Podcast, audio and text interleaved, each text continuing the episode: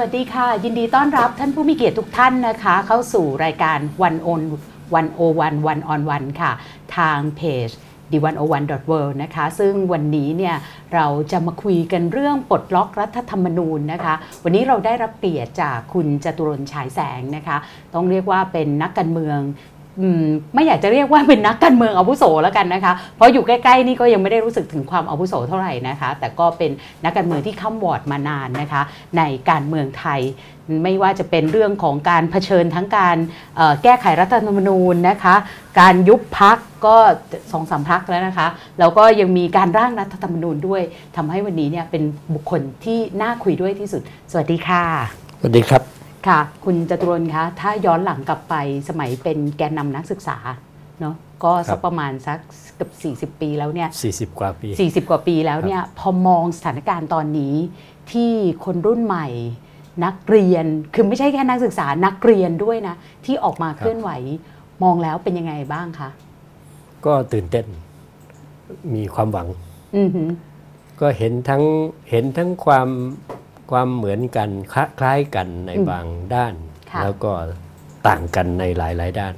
เอาความเหมือนกันก่อนความเหมือนกันมีอะไรบ้างคะความเหมือนกันก็คือลักษณะของนักศึกษานะครับที่ที่คุณคุณลักษณะของนักศึกษาหรือการการเคลื่อนไหวของนักศึกษาเป็นเรื่องของพลังบริสุทธิ์เป็นเรื่องของการที่ไม่ได้ไม่ได้ทำเพื่อพวกพ้องหรือว่ากลุ่มผลประโยชน์อะไรนะครับแล้วก็ไม่ได้ไม่ได้มีอะไรคือมีอะไรที่ที่คนจะรู้สึกว่าอันนี้เขาทำเพื่อส่วนรวมนะครับแล้วก็มีความกระตือรือร้นเข้มแข็งมีพลังอยู่ในตัวมีเรื่องของความใฝ่ฝันเรื่องของอุดมการณ์อันนี้จะอันนี้จะเหมือนกันยุคสมัยไหนก็จะก็จะคล้ายกันและนักศึกษาปัจจุบันก็ก็ยังยังเป็นยังยังยังเป็นอย่างนั้นเพียงแต่ว่าเรื่องของคำว่าผลประโยชน์นักศึกษาปัจจุบันจะมีเรื่องที่เป็นเป็นปัญหาของเขาเองอยู่ด้วยก็คือว่าเรื่องระบบการศึกษาเรื่องอนาคตทางการงานอะไรเนี่ยมันจะชัดกว่าชัดกว่าสมัยก่อนเขาเรียกว่าเป็นเหมือนกับข้อเรียกร้องย่อยที่อยากจะเห็นสังคมที่ดีขึ้นอย่างนี้ได้ไหมคะครับแต่ว่ามันมันโยงกับตัวเขาโดยตรงค่อนข้างมากนี่ที่ที่มันคล้ายกันนะครับก็ก็เช่นว่าประเทศกำลังมีปัญหามีเรื่องของถ้าเป็นสมัยก่อนซึ่งมันเหมือนกับสมัยนี้ก็เรื่องคอร์รัปชันมากเจอกับการคอร์รัปชันมากเจอกับการใช้อำนาจอย่างไม่ชอบเจอกับการแทรกแซงกระบวนการยุติธรรมประชาชนเดือดร้อนรัฐบาลไม่ใช่รัฐบาลของประชาชนนะครับกติกาที่ยังไม่เป็นประชาธิปไตยนี่หมายถึงถ้าช่วงก่อนสิบสี่ตุลามันไม่มีรัฐธรรมนูญคล้ายกันมันต่างกันตรงต่างกันตรงเมื่อก่อนมันเป็นเรื่องระหว่างไม่มีรัฐธรรมนูญและต้องการให้มีรัฐธรรมนูญมาเป็นปัจจุบันนี้คือมีรัฐธรรมนูญแต่นักศึกษาก็เห็นว่ารัฐธรรมนูญเนี่ยมันไม่เป็นประชาธิปไตยก็ก็อาจจะมิติมันความจริงมันเรื่องเดียวกันแต่ว่ามันคนละระดับของการพัฒนาแล้วเรื่องของอย่างเพราะว่าถ้าเป็นสมัยก่อนเนี่ยตอนช่วงสิบสี่ตุลาเราก็ก่อนสิบสี่ตุลาเราก็จะเห็นว่าการใช้ความรุนแรงของเจ้าหน้าที่อะไรแบบนี้เนี่ยนะคะแบบสื่อมวลชนเนี่ยจะรู้ซึ้งมากนักศึกษาก็อาจจะรู้ในระดับหนึ่งแต่สื่อมวลชนเนี่ยเจอหนักมากกว่านั้นเยอะมากแต่ว่าตอนนี้ล่ะคะเอาอย่างรัฐบาลปัจจุบันเขาก็บอกเขาเป็นรัฐบาลเลือกตั้งนะเขาก็ไม่ได้ใช้ความรุนแรงบ้างเวลาอาจจะไปพบก็อาจจะไปหลายคนหน่อยอะไรอย่างนี้เท่านั้นเองคือตรงนี้เหมือนหรือต่างยังไงครับมันมันอันนี้คล้ายกันนะครับแต่ว่าที่บอกว่ารัฐบาลนี้มาจากเลือกตั้งไม่ใช่รัฐบาลนี้ไม่ได้ในความในความเห็นผมรัฐบาลนี้ไม่ใช่รัฐบาลที่มาจากการเลือกตั้งรัฐบาลนี้มาหลังการเลือกตั้งแต่เป็นรัฐบาลที่มาจากอำนาจเผด็จการเป็นหลักนะก็คือวางกติกาไว้มีสวสองร้อยห้าสิบเสียงมาเลือกนายกมันก็ไม่ใช่ไม่สามารถเรียกได้ว่ารัฐบาลที่มาจากการเลือกตั้งนะครับแต่ว่าอันนั้นเป็น ประเด็นเราแวะกลางทางเ, เรื่องว่าการใช้ความรุนแรงการคุกคามเป็นยังไงเนี่ยในช่วงก่อนสิบสี่ตุลาก็จะมีเช่นว่านักศึกษาออกหนังสือวิจารณ์วิจารณ์รัฐบาลในขณะนั้นอธิการบดีหรือผู้บริหารอะไรลบชื่อนักศึกษาออกจากการเป็นนักศึกษาอุ้ยอย่างนั้นเลยเหรอคะลบคนทำหนังสือเนี่ยไม่แน่ใจสักเก้าคนแล้วก็ลบชื่อออกไปการคุกคามอื่นๆอาจจะยังไม่มีมากนักในระหว่างที่เคลื่อนไหวประเด็นต่างๆคือคือคือก่อนจะมีการเคลื่อนไหวใหญ่เนี่ยเขาจะมีนักศึกษาก็จะมีการเคลื่อนไหวเช่นเรียกร้องให้ใช้สินค้าไทยต่อต้านสินค้าญี่ปุ่นเรียกร้องให้ ต่อต้านการคัดค้านการขึ้นค่ารถเมล์จากห้าสิบสตางค์เป็นเจ็ดสิบห้าสตางค์สมมุติแล้วก็ประสบความสำเร็จในระหว่างนั้นน่ะอาจจะไม่มีการคุกคามอะไรมากมีลบลบชื่อนักศึกษาแล้วพอมาเป็นการเคลื่อนไหวเรียกร้องรัฐธรรมนูญ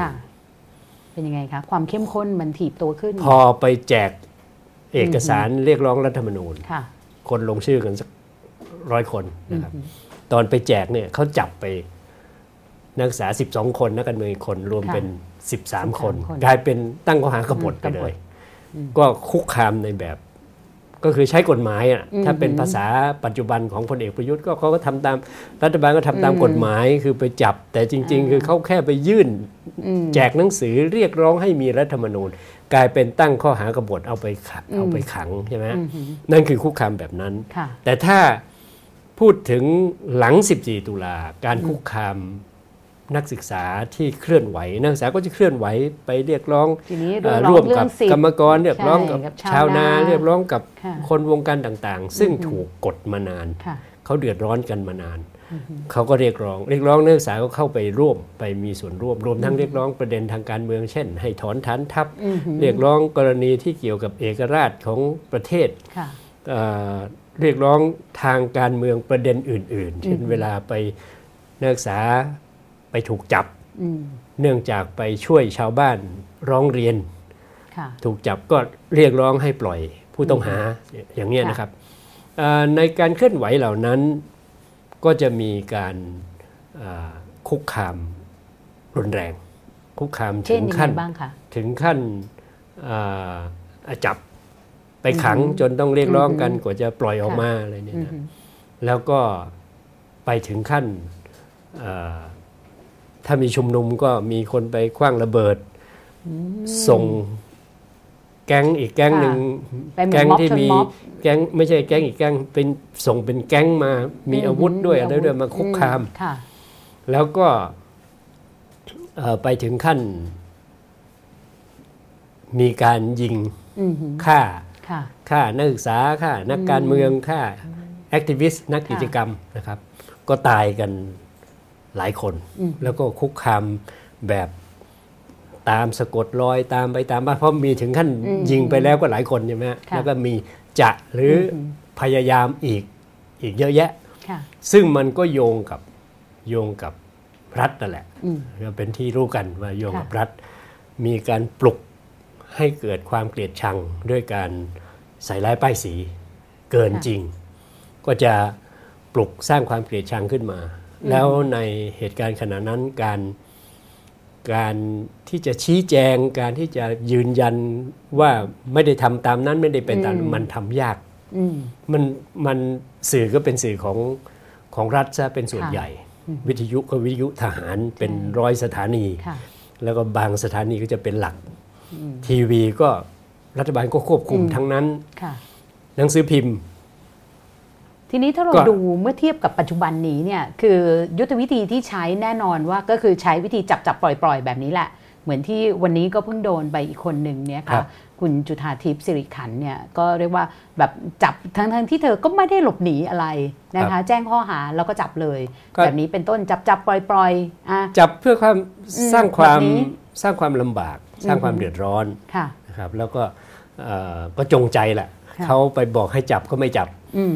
เลือกจับเวลาที่เขาจะเดือดร้อนเช่นบางทีก็ก่อนจะไปชุมนุมบ้างเพื่อให้เห็นว่านี่นะ จับแล้วนะแต่ว่าพอจับหลายๆคดีก็สร้างความสร้างความลำบากต้องไปสู้คดีคนไปสู้คดีเนี่ยไม่ใช่สนุกนะครับต้องมีทนายต้องเสียเวลาต้องอะไรอีกแต่ว่าที่ทำอยู่นี้ที่เป็นปัญหาผมว่าเป็นปัญหาใหญ่คือการตั้งข้อหานะครับบางคนอาจจะรู้สึกว่าเออเขาจับแล้วก็ประกันตัวออกมามีปัญหาแค่ไปจับแต่ว่ามาตราอย่างมาตราหนึ่งหนึ่งหกการตั้งข้อหาเนี่ยมันไม่ชอบไม่ถูกต้องและนี่เป็นปัญหาของระบบกฎหมายไทยซึ่งมันต่อเนื่องมาจากสมัยคสช.การตั้งข้อหามาตราหนึ่งหนึ่งหกเนี่ยมันเกินกว่าเหตุไปมากจริงๆระบบกฎหมายไทยถ้าถ้าจะให้ถูกต้องต้องไม่ใช่ตั้งง่ายๆแบบนี้แล้วก็ต้องให้คนฟ้องกลับได้ด้วยทุกวันนี้ก็มีทนายก็อาจจะบอกว่าก็ฟ้องกลับได้แต่ฟ้องกลับมันยากแล้วมันอาจจะไม่มีผลอะไรเป็นว่าเขาก็ทำตามหน้าที่คุณก็ไปสู้คดีเอา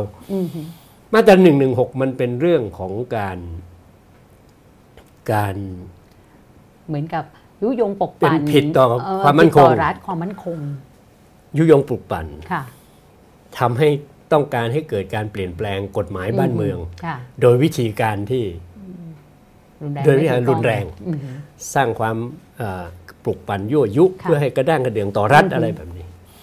ซึ่งมันการที่คนขึ้นไปพูดบนเวทีไม่เห็นด้วยกับรัฐบาลวิจารณ์รัฐบาลแล้วก็โดยสันติวิธีเขาก็ไม่ได้ไปยึดเขาเขาต้องการให้แก้กฎหมายแก้รัฐธรรมนูญเขาก็ไม่ได้ไปยึดทำเนียบแล้วบอกว่าคุณต้องแก้ไม่งั้นเราจะยึดทำเนียบเรื่อยไปไปยึดสนามบินหรือบอกว่าจะบุกไปโรงพักไปพังโรงพักไม่มีแบบนี้เมื่อไม่มีแบบนี้การเรียกร้องให้แก้รัฐธรรมนูญก็ดีให้ยุบสภาก็ดีให้หยุดคุกคามประชาชนมันเป็นข้อเรียกร้องประเภทที่ทำตามทำได้ตามคันลองและจะเกิดผลสำเร็จก็ไม่ใช่เกิดจากการใช้กำลังความรุนแรงเขาก็บอกให้แก้รัฐธรรมนูญแก้รัฐธรรมนูญก็คือเป็นหน้าที่ของรัฐสภาหรือจะต้องลงประชามติก็ว่ากันแก้กฎหมายก็เป็นเรื่องรัฐสภาเพราะฉะนั้นมันจึงไม่เข้าหลักหลักองค์ประกอบความผิดของมาตราหนึ่งหนึ่งหกของกฎหมายอาญาแต่ก็ตั้งกันเรื่อยๆก็ตั้งมาตั้งแต่ผมนี่คนแรกคนแรก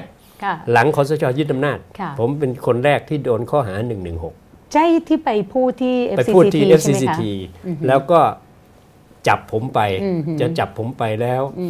จะเอาไปศาลทหารแต่ว่าเอาไปไม่ได้เพราะว่าผมผมถูกจับขณะที่ยังไม่มีคำสั่งเรื่องคดีไปขึ้นศาลทหารหรือว่าเรื่องที่ผมเกิดอ่ะมันเกิดก่อนมีคำสั่งให้คดีไปศาลทหารก็เลยต้องมาคิดข้อหาเพิ่มเติมก็เอาข้อหาหนึ่งหนึ่งหกทั้งทั้งที่คำพูดผมทั้งหมดมันไม่เข้าข่ายเลยก็เอาไปเพื่อจะเอาผมไปศาลทหารแล้วก็ไปตั้งข้อหาพรบคอมพิวเตอร์ตามมาพรบคอมพิวเตอร์ก็อีกเหมือนกันนะครับที่ที่มีอยู่บางคนก็โดนอยู่เนี่ยนักศึกษาก็โดนอยู่มันก็เกินกว่าเหตุเพราะว่าคดีคอมพิวเตอร์ต้องเอาข้อความอันเป็นเท็จเข้าสู่คอมพิวเตอร์ระบบคอมพิวเตอร์แล้วทำให้เกิดความกระด้างกระเดื่องเป็นภัยต่อความมั่นคงเท็จไม่เท็จนี่คือปัญหาของระบบกฎหมายไทยใช้ไม่ได้เลยก็คือว่าเอาความเห็นเป็นเรื่องความเท็จนะความเห็นเนี่ยเป็นเท็จไม่ได้นะเช่นเราบอกว่าพลเอกประยุทธ์บริหารใช้ไม่ได้เลยไม่ไม่มีประสิทธิภาพเลยเราเห็นว่ารัฐบาลนี้ทุจริตความเห็นเขาทุจริตไม่ทุจริตก็ข้อพิปรายในสภากันอยู่เยอะแยะก็เป็นความเห็นแล้วก็ต้องไปพิสูจน์กันแต่ว่าบริหารใช้ไม่ได้ไม่มีเป็นประชาธิปไตยอะไรต่ออะไรนี่เป็นความเห็นทั้งนั้นมันเห็นไม่ตรงกันไม่ใช่เท็จไม่เท็จแล้วก็ถ้าเท็จยังต้องดูว่าทำให้เกิดปัญหาต่อความมั่นคงหรือเปล่าเช่นเราบอกว่าวันนี้ผมกินข้าวไปแปดร้อยจานเท็จหรือไม่เท็จมันมันจริงไปไม่ได้ถูกไหมแต่มันไม่ได้เดือดร้อนอะไรกับสังคมนี่ผมเช้าขึ้นมาบอกว่าดวงอาทิตย์ขึ้นทางทิศตะวันตกหลังบ้านผมอันนี้เท็จแน่เท็จแน่นอนแต่ไม่ผิดพรบคอมพิวเตอร์ไม่ผิดหนึ่งหนึ่งหกก็มันเป็นตลกถูกไหมฮะมันเป็นเพียงตลกเพราะฉะนั้นเนี่ยการใช้กฎหมายพรบคอมพิวเตอร์เนี่ยก็ใช้เกินกว่าเหตุแล้วก็ไป ไปสร้างความเดือดร้อนให้คนต้องสู้คดีนี่คือสิ่งที่คสช.ทำมาตลอดและรัฐบาลพลเอกประยุทธ์ก็ยังทำแบบเดิมค่ะแต่นี่แม้แต่ข้อเรียกร้องเบสิกข้อแรกเนี่ยก็คือหยุดคุกคามเนี่ยก็เหมือนไม่ได้รับการตอบสนองทีนี้เนี่ยเหมือนยิ่งห้ามยิ่งยิ่งห้ามยิ่งทำมากขึ้นยิ่งห้ามเหมือนยิ่งยุบเพราะอย่างนี้เนี่ยมันดูเหมือนสถานการณ์มันไม่มีทางออกเหมือนกับว่าเอ๊ะความเป็นจริงเนี่ยถ้าหยุดคุกคามแล้วก็มาร่วมร่างรัฐธรรมนูญซึ่งตอนนี้เนี่ยในสภาก็จะมีการเสนอญัตติส่วนความต่างของญัตติจะเป็นยังไงก็ตามเนี่ยมันก็ได้เริ่มกระบวนการพูดคุยแต่นี่ข้อแรกก็ยังไม่ได้ไม่ได้ไม่ได้ก็ทีนี้มันจะเป็นยังไงล่ะคะเป็นปัญหามันก็จะเป็นส่วนหนึ่งของการทำให้สถานการณ์เลวละเลวร้ายลงไปอีกนี่ถ้าพูดย้อนไปอดีตมากๆเนี่ยนะมันเหมือนเหมือนกันทั้งนั้นคือการที่รัฐยังคงคุกคามประชาชนไม่เปิดโอกาสให้ผู้ที่เห็นต่างเขาได้สามารถแสดงความเห็นได้อย่างเสรีและเป็นไปตามกฎหมายทั้งทั้งที่เขาทำตามกฎหมายก็ไปคุกคามเขามันก็จะทำให้เป็นแรงกดต่อประชาชนแล้วก็พอทำไปมันก็จะมีปัญหาทั้งเรื่องสองมาตรฐานบางกลุ่มทำไม่ได้โดนตั้งข้อหาอะไรเลยบางกลุ่มทำผมก็ไม่ได้บอกว่าควรจะตั้งทุกกลุ่มเท่าๆกันนะจริงๆคือมันไม่ควรตั้งด้วยกันสักกลุ่มเดียวอะไรงั้นทีนี้มันก็จะพอทำมากขึ้นก็จะเกิดเป็นความโกรธความเกลียดชังความไม่พอใจต่อรัฐบาลยิ่งต่อไปก็อาจจะตั้งมากกว่านี้แล้วอาจจะวันนึงอาจจะจับไปขังแล้วไม่ให้ประกันตัวก็ได้ใช่ไหมฮะเอาแค่ที่โรงพักเนี่ยความจริงตำรวจก็ให้ประกันตัวได้นะแต่ไม่ให้ต้องไปส่งไปศาลจริงๆให้ประกันตัวได้ก็รู้อยู่แล้วว่าศาลก็ให้ประกันทุกทีอย่างนี้เป็นต้นเนี่ยถ้าต่อไปถ้าตั้งข้อหามากกว่านี้แล้วเกิดไม่ให้ไม่ให้ประกันตัวซึ่งมันก็เกิดขึ้นมาในอดีตมันก็เกิดขึ้นมาหลายๆครั้งใช่ไหมแต่ว่าก็ทนกันไปบางทีก็เป็นเรื่องเขาไม่มีเสียงดังเขาจำเป็นต้องยอมเงียบเพราะดีกว่าสู้ต่อไปเดี๋ยวก็กลายเป็นยิ่งยิ่งอยู่ในคุกนานขึ้นนานเกินไปอะไรเงี้ยมันก็ยอมยอมกันไปแต่พอตอนนี้คนก็เห็นปัญหาเรื่องความไม่ยุติธรรมมากมากแล้วมันมีปัญหาเห็นชัดๆอ่ะบางคดีจนป่านนี้เพิ่งจะเริ่มฟ้องกันใช่ไหมผ่านไปตั้งหลายปีแล้วถ้าไม่มีคนไปร้องไปอะไรก็ป่านนี้ก็หลุดไปแล้วอะไรเงี้ยแล้วพอมาแบบนี้ชุมชุมนุมวันนี้อ่ะออกตั้งข้อหาแล้วจับเขาจับเขาแล้วแล้วมันมันไม่ไม่สมเหตุสมผลมันเกินกว่าเหตุการกระทำอย่างเนี้ยของของเจ้าหน้าที่บ้านเมืองของตำรวจของรัฐเนี่ยมันเป็นต้นเหตุสำคัญในการที่ทำให้เกิดความไม่พอใจต่อรัฐเกิดความขัดแย้งและอาจนำไปสู่ความรุนแรงในหลายประเทศเป็นอย่างนี้ทั้งนั้นคือตอนนี้ตอนนี้ที่ทำอยู่เนี่ยมันคือการเพาะเชื้อการเพิ่มเพิ่มความไม่พอใจต่อระบบแล้วก็มันไปทำให้มันไปไปทำลายความพยายามที่จะเคลื่อนไหวแสดงความเห็นโดยสันติวิธีค่ะทีนี้เนี่ยเราจะเห็นเลยว่าช่วงนี้ถ้าใครทำงานใกล้ชิดกับสถานทูตต่างๆเนี่ยก็จะรู้สึกว่าสถานทูตเนี่ยออกไปหาข่าวเยอะมากเลยเพื่อมาประเมินสถานการณ์ว่ามันเหมือนคล้ายๆกับที่คุณจริญบอกก็คือว่ามันดูเหมือนเพาะเชื้อไปนำไปสู่ความรุนแรงจนมองไม่ออกว่าสถานการณ์เนี่ยมันจะเป็นยังไงในเมื่อฝ่ายคนรุ่นใหม่เนี่ยก็แน่นอนมาถึงขณะนี้เนี่ยดันเพดานได้ถึงขนาดนี้เนี่ยการจะยอมถอยก็คงไม่ง่ายในขณะฝ่ายรัฐเนี่ยเราก็เห็นเลยว่าก็ยังเชื่อว่าวิธีการแบบนี้จะทำให้เยาวชนเนี่ยอ่อนร้าอ่อนแรงไปได้เองทีนี้มันจะไปจบตรงไหนล่ะคะหรือว่าประเทศชาติเราต้องผ่านความสูญเสียอีกครั้งซึ่งก็อาจจะไม่ได้นำไปสู่ว่าสูญเสียแล้วจะเป็นครั้งสุดท้ายมันมีความเสี่ยงที่จะไปสู่ความวุ่นวายรุนแรงจากภาครัฐหรือจากการสร้างความเกลียดชังและเป็นความขัดแย้งระหว่างประชาชนนะครับการพยายามสร้างการชุมนุมอีกฝ่ายหนึ่งแล้วก็ใช้วาทกรรมที่มันรุนแรงใช้ข้อความที่สร้างให้เกิดความเกลียดชังแล้วก็บางทีมันก็เกินเกินไปเกินความเป็นจริงไปมากมันโกรธอาจจะเกิดความโกรธแค้นที่รุนแรงต่ออีกฝ่ายหนึ่งอันนี้ก็กำลังเกิดขึ้นแล้วรัฐบาลก็ไม่ได้ห้ามไม่ได้ไม่ได้ดูแลอะไรกลายเป็นว่ามีเสรีภาพไอ้ตอนที่พูดให้เกลียดชังมากๆก็มีเสรีภาพ มันก็อาจจะนำไปสู่ความเสียหายได้ทีนี้คำถามว่ามันจำเป็นจะต้องเกิดความรุนแรงอีกหรือหรือเราจะพอทำอะไรได้มันมันมันไม่จำเป็นนะมันสามารถป้องกันได้มันสามารถหาทางออกที่เป็นเป็นสันติวิธีแล้วก็แก้ปัญหาได้แต่ว่าก็ไม่ง่ายเหมือนกันจะแก้ปัญหาได้คือฝ่ายผู้มีอำนาจต้องเข้าใจต้องปรับท่าทีใหม่ต้องหยุดการคุกคามและต้องหาทางหยุดการสร้างความขัดแย้งไอ้การสร้าง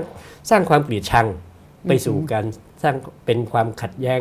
เป็นความขัดแย้งและเป็นความรุนแรงหรือนำไปสู่การปราบการใช้กำลังต่อต่อผู้เห็นต่างอันนี้มันก็ตั้งแต่นายกรัฐมนตรีต้องพูดอะไรที่มันอยู่ในหลักในเกณฑ์ผบ.ทบ.นะผบ.ทบ.นี่เป็นคนที่สร้างความเกลียดชังอันดับต้นๆของประเทศเลยอย่างนี้ต้องปรับพฤติกรรมคือคนพวกนี้สร้างเทรนดิ้ง Twitter ได้ดีมากคนพวกนี้ต้องต้องปรับพฤติกรรมนะต้องเลิกคิดที่จะสร้างความเกลียดชังแล้วก็หาทางทำลายผู้เห็นต่างที่ซึ่งขณะนี้คือกำลังหลักคือนักศึกษาทีนี้ที่ว่ายากยากคือเขาปล่อยเขาให้การเคลื่อนไหวมีต่อไปมากๆคนก็จะเห็นด้วยมากขึ้นมากขึ้นนะเพราะว่าข้อเรียกร้องข้อเสนอเนี่ยที่สำคัญเนี่ยมันมันเกิดจากการที่เห็นว่ารัฐบาลบริหารประเทศไม่ได้บริหารล้มเหลวใช่ไหมเขาก็เลยแล้วก็มีทุจริตมีอะไรเขาไม่ไว้ใจเขาเลยเรียกร้องให้ยุบสภาแล้วก็มีเรื่องแก้รัฐธรรมนูญซึ่งมันจะเกิดจากการเห็นว่ากติกามีปัญหาแต่หลายฝ่ายก็เห็นตรงกันมากขึ้นแล้วว่ากติกามีปัญหายิ่งเคลื่อนไปคนก็ยิ่งเห็นด้วยมากขึ้นผู้ที่มีอำนาจก็ไม่ไม่อยากจะให้เป็นอย่างนั้นก็เลยหาทางสกัดหาทางขัดขวางนี่ถามว่าแล้วถ้าคุกคามไปอย่างเนี้ยนักศึกษาจะแผ่วไหมจะถอยไหมผมก็ทายใจเลยทีเดียวเนี่ยทายไม่ถูกแต่ว่าดูจากที่เขาพูดพูดอยู่นะไม่น่าจะถอยได้ง่ายๆแต่ถ้าให้วิเคราะห์แบบแบบคนชอบวิเคราะห์หรือนักวิเคราะห์เนี่ยนะการเคลื่อนไหวของนักศึกษาเนี่ยยากมากที่จะแผ่วไปเฉยๆเพราะอะไรเพราะว่ามันมีแรงดันเขาอยู่มีแรงดันมีพื้นที่รองรับอยู่ก็คือความล้มเหลวในการแก้ปัญหาของประเทศโดยเฉพาะปัญหาเศรษฐกิจและมันจะดิ่งลงไปอีกนะขณะที่เราพูดเมื่อเมื่อสักครู่รัฐมนตรีว่าการลาออกอยู่ได้ยี่สิบเอ็ดวันค่ะมันเป็นเรื่องใหญ่มากแล้วคุณจะหาใครมาเป็นรัฐมนตรีไอ้การที่หาคนมาเป็นรัฐมนตรีไม่ได้หรือมาเป็นแป๊บเดียวยังไม่ทันพูดอะไรที่เป็นเรื่องเป็นราวเลยต้องลาออกไปเนี่ยอ๋อแกพูดเป็นเรื่องเป็นราวหน่อยนะคะแกพูดว่าคลังถังไม่แตกคนก็เลยบอกว่างั้นแสดงว่ามันแตกโป๊ะหรือเปล่านะก็ก็แล้วสุดท้ายอยู่ไม่ได้มันมันไม่ใช่เป็นเรื่องบุคคลไม่ใช่เป็นเรื่องของคุณปรีดีมาเจอปัญหาส่วนตัวหรืออะไรมันเป็นเรื่องที่มาของรัฐบาลนี้ที่มาของคุณนี่คุณเอา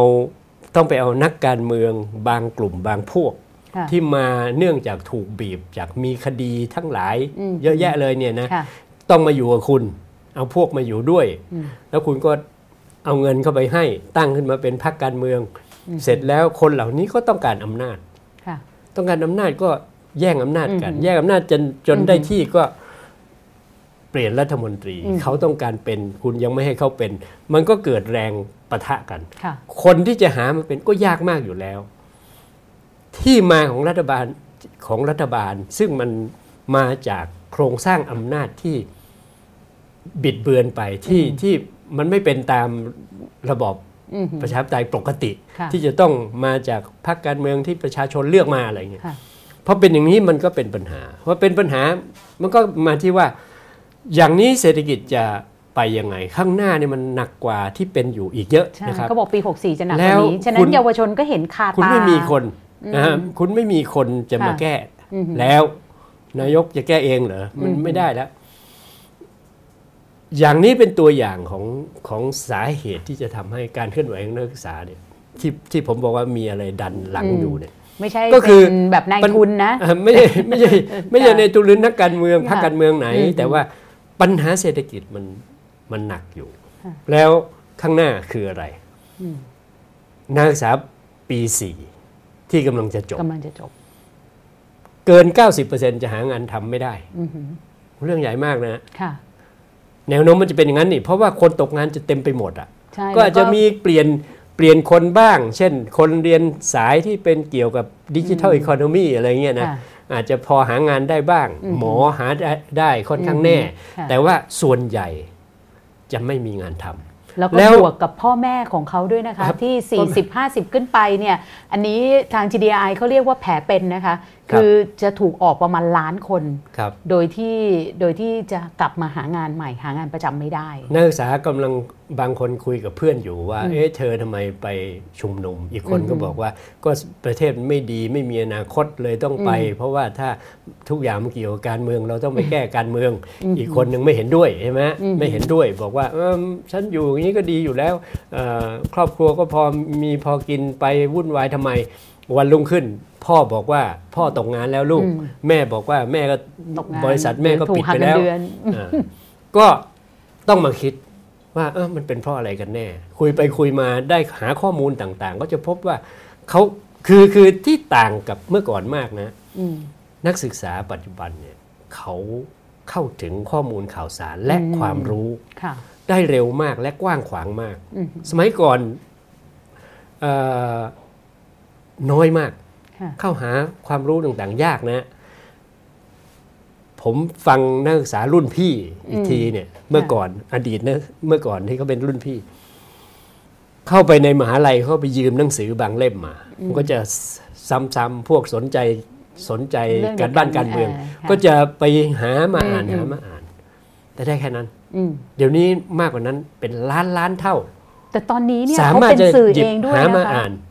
แล้วเขาสามารถเป็นสื่อเองได้ด้วยเป็นสื่อเองได้ด้วยแล้วไอ้ตรงตรงการสื่อสารที่รวดเร็วถึงกันเนี่ยนะมันทำให้ต่างกันมากถ้าเมื่อก่อนผมต้องไปเข้าคิวรอโทรศัพท์ทางไกลนะถ้าอยู่เชียงใหม่ผมเป็นนักศึกษาแพทย์อยู่เชียงใหม่เวลาจะโทรกลับมาครอบครัวหรือโทรกลับมาหาเพื่อนอะไรเนี่ยไปที่องค์การโทรศัพท์ที่ในเมืองเชียงใหม่แล้วไปนั่งเข้าคิวเพื่อโทรศัพท์กว่าจะติดต่อกันได้มันเป็นผู้นำนักศึกษาแล้วโทรศัพท์ที่องค์การนักศึกษาต้องขออนุญาตทางมหาลัยตกลงกันว่าจะต้องทำยังไงถึงจะโทรได้ถ้าไม่งั้นก็ต้องไปคณะแพทย์อาจจะไปที่โรงพยาบาลอะไรนะนัดกันนัดกันเกิดเหตุเรื่องอะไรขึ้นมาทีกว่าจะติดต่อกว่าจะประสานเป็นผู้นำนักศึกษาส่งคนมาประชุมเดือนละครั้งที่กรุงเทพอันนี้เขาแก๊กเดียวเขาถึงทั่วประเทศแล้วเขาไลฟ์เขา Twitter ให้ไปเจอกันที่สอนอไปเจอกันที่ศาลไลฟ์แล้วเวลาเวลาเวลานั้นเลยเวลาบิดเบือนเวลาบิดเบือนเนี่ยความจริงเราไม่ต้องกลัวเรื่องใครบิดเบือนอะไรจริงๆแล้วนะแต่ว่าถ้าอย่าไปบิดเบือนใส่ร้ายกันมากไปมันก็จะแก้ยากเพราะถ้าบางคนฟังข่าวด้านเดียวแล้วคุณไปให้ข้อมูลที่ใส่ร้ายป้ายสีไปกรอกหูไปกรอกหูไปมันก็จะกลายเป็นเชื่อแบบนั้นแต่ถ้าโดยทั่วไปแล้วเนี่ยดีกว่าสมัยก่อนเพราะว่ามันแก้ได้ทันทีตำรวจไปทำอะไรไม่ถูกต้องมีข้อมูลอะไรผิดเขาโต้กันแป๊บเดียวเขาค้นค้นแป๊บเดียวใช่ไหมว่าข้อเท็จจริงคืออะไรมันพูดบิดเบือนประวัติศาสตร์เขากดแป๊บเดียวว่าเออไม่ใช่เผยแพร่มันก็มันก็จะได้แต่ว่าในในเหตุการณ์ต่างๆถ้าไปทำอะไรเกินเลยเขาก็บันทึกภาพอันนี้ก็ดีกว่าเมื่อก่อนเยอะที่มหาวิทยาลัยธรรมศาสตร์วันที่หกตุลายิงกันไปทั้งคืนแล้วพวกผมอยู่เชียงใหม่ผมยังไม่รู้เลยรู้แต่ว่ามีการยิงกันที่ธรรมศาสตร์แต่ไม่รู้ว่าหนักหนาแค่ไหนอะไรแค่ไหนไม่รู้มาตอนเช้าแล้วถึงถึงจะพอรู้สายสายสายสายรู้ว่าดูเดือดอะไรอย่างเงี้ยฉะนั้นคุณจารุวรรณกำลังจะบอกหรือเปล่าคะว่าผู้มีอำนาจรัฐไม่ว่าจะระดับไหนก็ตามเนี่ยอาจจะต้องคิดถึงการยอมถอยบ้างคือคุณไม่สามารถต้านการเปลี่ยนแปลงได้หรอกฉะนั้นเป็นไปได้ไหมที่จะทำให้การเปลี่ยนแปลงมันไม่นำไปสู่ความรุนแรงก่อนถึงจะเกิดการเปลี่ยนแปลงต้องต้องคือถ้าเห็นแก่บ้านเมืองนะต้องยอมถอยนะเพราะว่า มันไม่ใช่แค่เรื่องจะป้องกันหลีกเลี่ยงความรุนแรงความสูญเสียมันเป็นเรื่องความเสียหายของประเทศทั้งประเทศขณะนี้จากระบบที่เขาคุณวางกันเอาไว้เนี่ยนะผู้มีอำนาจวางเอาไว้ออกแบบรัฐธรรมนูญมาสร้างกลกลกลไกต่างๆก็เข้าไปแทรกแซงหมดองค์กรอิสระก็ไม่อิสระสักองค์กรหนึ่งแล้วได้รัฐบาลแบบนี้มาภายใต้กติกาแบบนี้และยังอยู่ใต้กติกาแบบนี้เนี่ยประเทศมันไม่มีอนาคตจริงๆอันนี้คือจุดแข็งของการเคลื่อนไหวของนักศึกษาคือเขาพูดถูกประเด็นว่าประเทศนี้มันไม่มีอนาคตเขารู้สึกว่าไม่มีอนาคตสำหรับเขาแต่จริงๆก็คือยิ่งพูดไปมันก็ทั้งพ่อเขาแม่เขาครอบครัวเขาญาติพี่น้องใช่ไหมไม่มีอนาคตด้วยกันทั้งนั้นซึ่งก็คือมันไม่มีอนาคตสำหรับประเทศทั้งประเทศเนื่องจากรัฐบาลแบบนี้จะไม่มีทางตอบสนองความต้องการของประชาชนรัฐบาลแบบนี้ยิ่งวิกฤตอย่างนี้จะหาคนมาบริหารประเทศไม่ได้พิสูจน์แล้วคุณปรีดีลาออกวันนี้มันพิสูจน์อีกอีกอีกขั้นหนึ่งก่อนหน้านั้นก็หาคนนั้นคนนี้ก็ยากอยู่แล้วใช่ไหมมียุทธศาสตร์ชาติล็อกอยู่นี่ถ้าเป็นรัฐบาลอื่นนะเช่นรัฐบาลมาจากเลือกตั้งเสียงส่วนใหญ่ของของสสเลือกมาโดยสวไม่เกี่ยวก็ยังบริหารไม่ได้นะเนี่ยเพราะว่ามันติดยุทธศาสตร์ชาติแผนปฏิรูปทุกวันนี้ถ้าเป็นสมมุติว่าพลเอกประยุทธ์เป็นรัฐบาลมาจากเลือกตั้งเป็นคนอื่นที่มาจากเลือกตั้งแล้วทำแบบพลเอกประยุทธ์เนี่ยก็คือการปฏิรูปไม่คืบหน้าการปฏิรูปเพิ่งไปตั้งกรรมการใช่ไหมเขาบอกว่าภายในปีหนึ่งต้องทำอะไรไปบ้างนี่คุณเพิ่งตั้งกรรมการในยุทธศาสตร์ชาติบอกว่าต้องออกกฎหมายนั่นออกกฎหมายนี่ใช้งบประมาณเท่านั้นเท่านี้คุณไม่ได้ทำสักเรื่องถามว่าถ้าทำดีไหมถ้าเป็นรัฐบาลมาจากเลือกตั้งไม่ทำถึงวันนี้จะถูกทอดถอนถอดถอนไปแล้วและหลายคนจะติดคุกครม.เนี่ยนะปลัดกระทรวงรัฐมนตรีจะติดคุกเพราะกลไกเขาจะให้สว.กับคณะอะไรต่างๆของเขาเนี่ยมาตรวจสอบแล้วไปส่งปปช.ก็จะติดคุกกันไปหมดแล้วในขณะที่หลายๆเรื่องที่เข้าปปช.รอมาแปดปีแล้วยังไม่ไปถึงไหนแต่รัฐบาลจากเรื่องจะไปไม่ได้รัฐบาลแบบปัจจุบันก็ไม่ทำตามปฏิรูปแต่คิดวิสัยทัศน์อะไรไม่ได้แต่ถ้าทำก็จะแก้ไม่ได้เลยเพราะมันเป็นเรื่องของความคล่ำคลึที่วางแผนไว้ยี่สิบปีและประเทศมันเปลี่ยนทุกวันโควิดเข้ามาสถานการณ์เปลี่ยนมหาศาลไม่มีในยุทธศาสตร์ชาติค่ะการประเมินมันเปลี่ยนมหาศาลคุณต้องแก้อะไรเต็มไปหมดเลยแต่คุณแก้ไม่ได้ถ้าแก้ก็จะขัดยุทธศาสตร์ชาติคุณต้องแก้ยุทธศาสตร์ชาติเขาบอกว่าห้าปีแก้ปรับปรุงทีนึงอย่างเนี้ยกติกาแบบนี้มันไม่มีทางที่ประเทศไทยจะปรับตัวให้เข้ากับสถานการณ์โลกและสถานการณ์ของประเทศตัวเองเพราะฉะนั้นมันพากันเจ๊งไปหมดทั้งประเทศอ่ะผมถึงบอกว่าเรื่องระวังความสูญเสียหลีกเลี่ยงความสูญเสียก็ก็ต้องคำนึงนะครับขณะเดียวกันคุณต้องคิดถึงประเทศประเทศว่าต้องยอมรับว่ากติกาที่พวกคุณวางเอาไว้เพื่อสืบทอดอำนาจกันเนี่ยนะมันกำลังทำให้ประเทศไม่มีทางออกไม่มีทางรับมือกับวิกฤตที่จะเกิดขึ้นได้แต่จริงๆถ้าย้อนกลับไปสักเมื่อสักราวๆอาทิตย์กว่าถึงสองอาทิตย์เนี่ยเราจะพบว่าเริ่มมีสสวบางคนออกมาพูดว่าเอ๊ะเขาก็ชักเริ่มเห็นด้วยกับการที่จะให้สวไม่มีอำนาจในการเลือกนายกรัฐมนตรีเป็นแค่สวเฉยๆเหมือนสมัยก่อนที่เราเคยมีมาอะไรแบบเนี้ยมันก็เริ่มมีเสียงแบบนี้เหมือนกันถ้าเราสามารถรักษาโมเมนตัมนั้นได้เนี่ยมันจะพอปลดล็อกได้ไหมคะและนำไปสู่การแก้ไขรัฐธรรมนูญซึ่งหลายคนบอกว่าอุ๊ยคุณจะไปหวังเสียงสมว.ได้ยังไงแต่จริงๆเหมือนกับว่าการเคลื่อนไหวของคนรุ่นใหม่ขณะนี้เนี่ยมันทำให้สวบางส่วนหรือแม้แต่รัฐบาลเนี่ยก็อาจจะไฟเขียวให้พวกนี้ยกมือผ่านการแก้ไขรัฐธรรมนูญยังมองโลกในแง่ดีอยู่มีความหวังอยู่บ้างนะโดยเฉพาะเมื่อเห็นสวสายที่เรียกว่าเคยเคยเด็ดเดี่ยวแน่วแน่ในการสนับสนุนระบอบเผด็จการอย่างมากเนี่ยนะเป็นฝ่ายตรงข้ามกับรัฐบาลที่มาจากการเลือกตั้งทั้งหลายเนี่ยแต่ออกมาบอกว่าต้องยอมยอมลดอำนาจตัวเองเหมือนกับเป็นการตอบสนองต่อข้อเรียกร้องอันนี้เป็นเรื่องเป็นเรื่องน่ายินดีแต่ว่าเสียงยังไม่ กว้างใช่ไหมยังไม่เสียงตอบรับเสียงที่จะไปทางเดียวกันยังไม่กว้างแล้วก็เริ่มมีเสียงประเภทที่ออกมาในทางว่าอันนี้ก็จะไม่ยอมนี่ก็จะไม่ยอมมันก็เลยก็เลยไม่แน่ใจว่ามันจะเป็นยังไงแต่ทีนี้เราพูดตรงประเด็นเลยก็คือว่าสำหรับสวเนี่ยเอาละสวก็มีเป็นผู้ที่คิดอะไรได้พอสมควร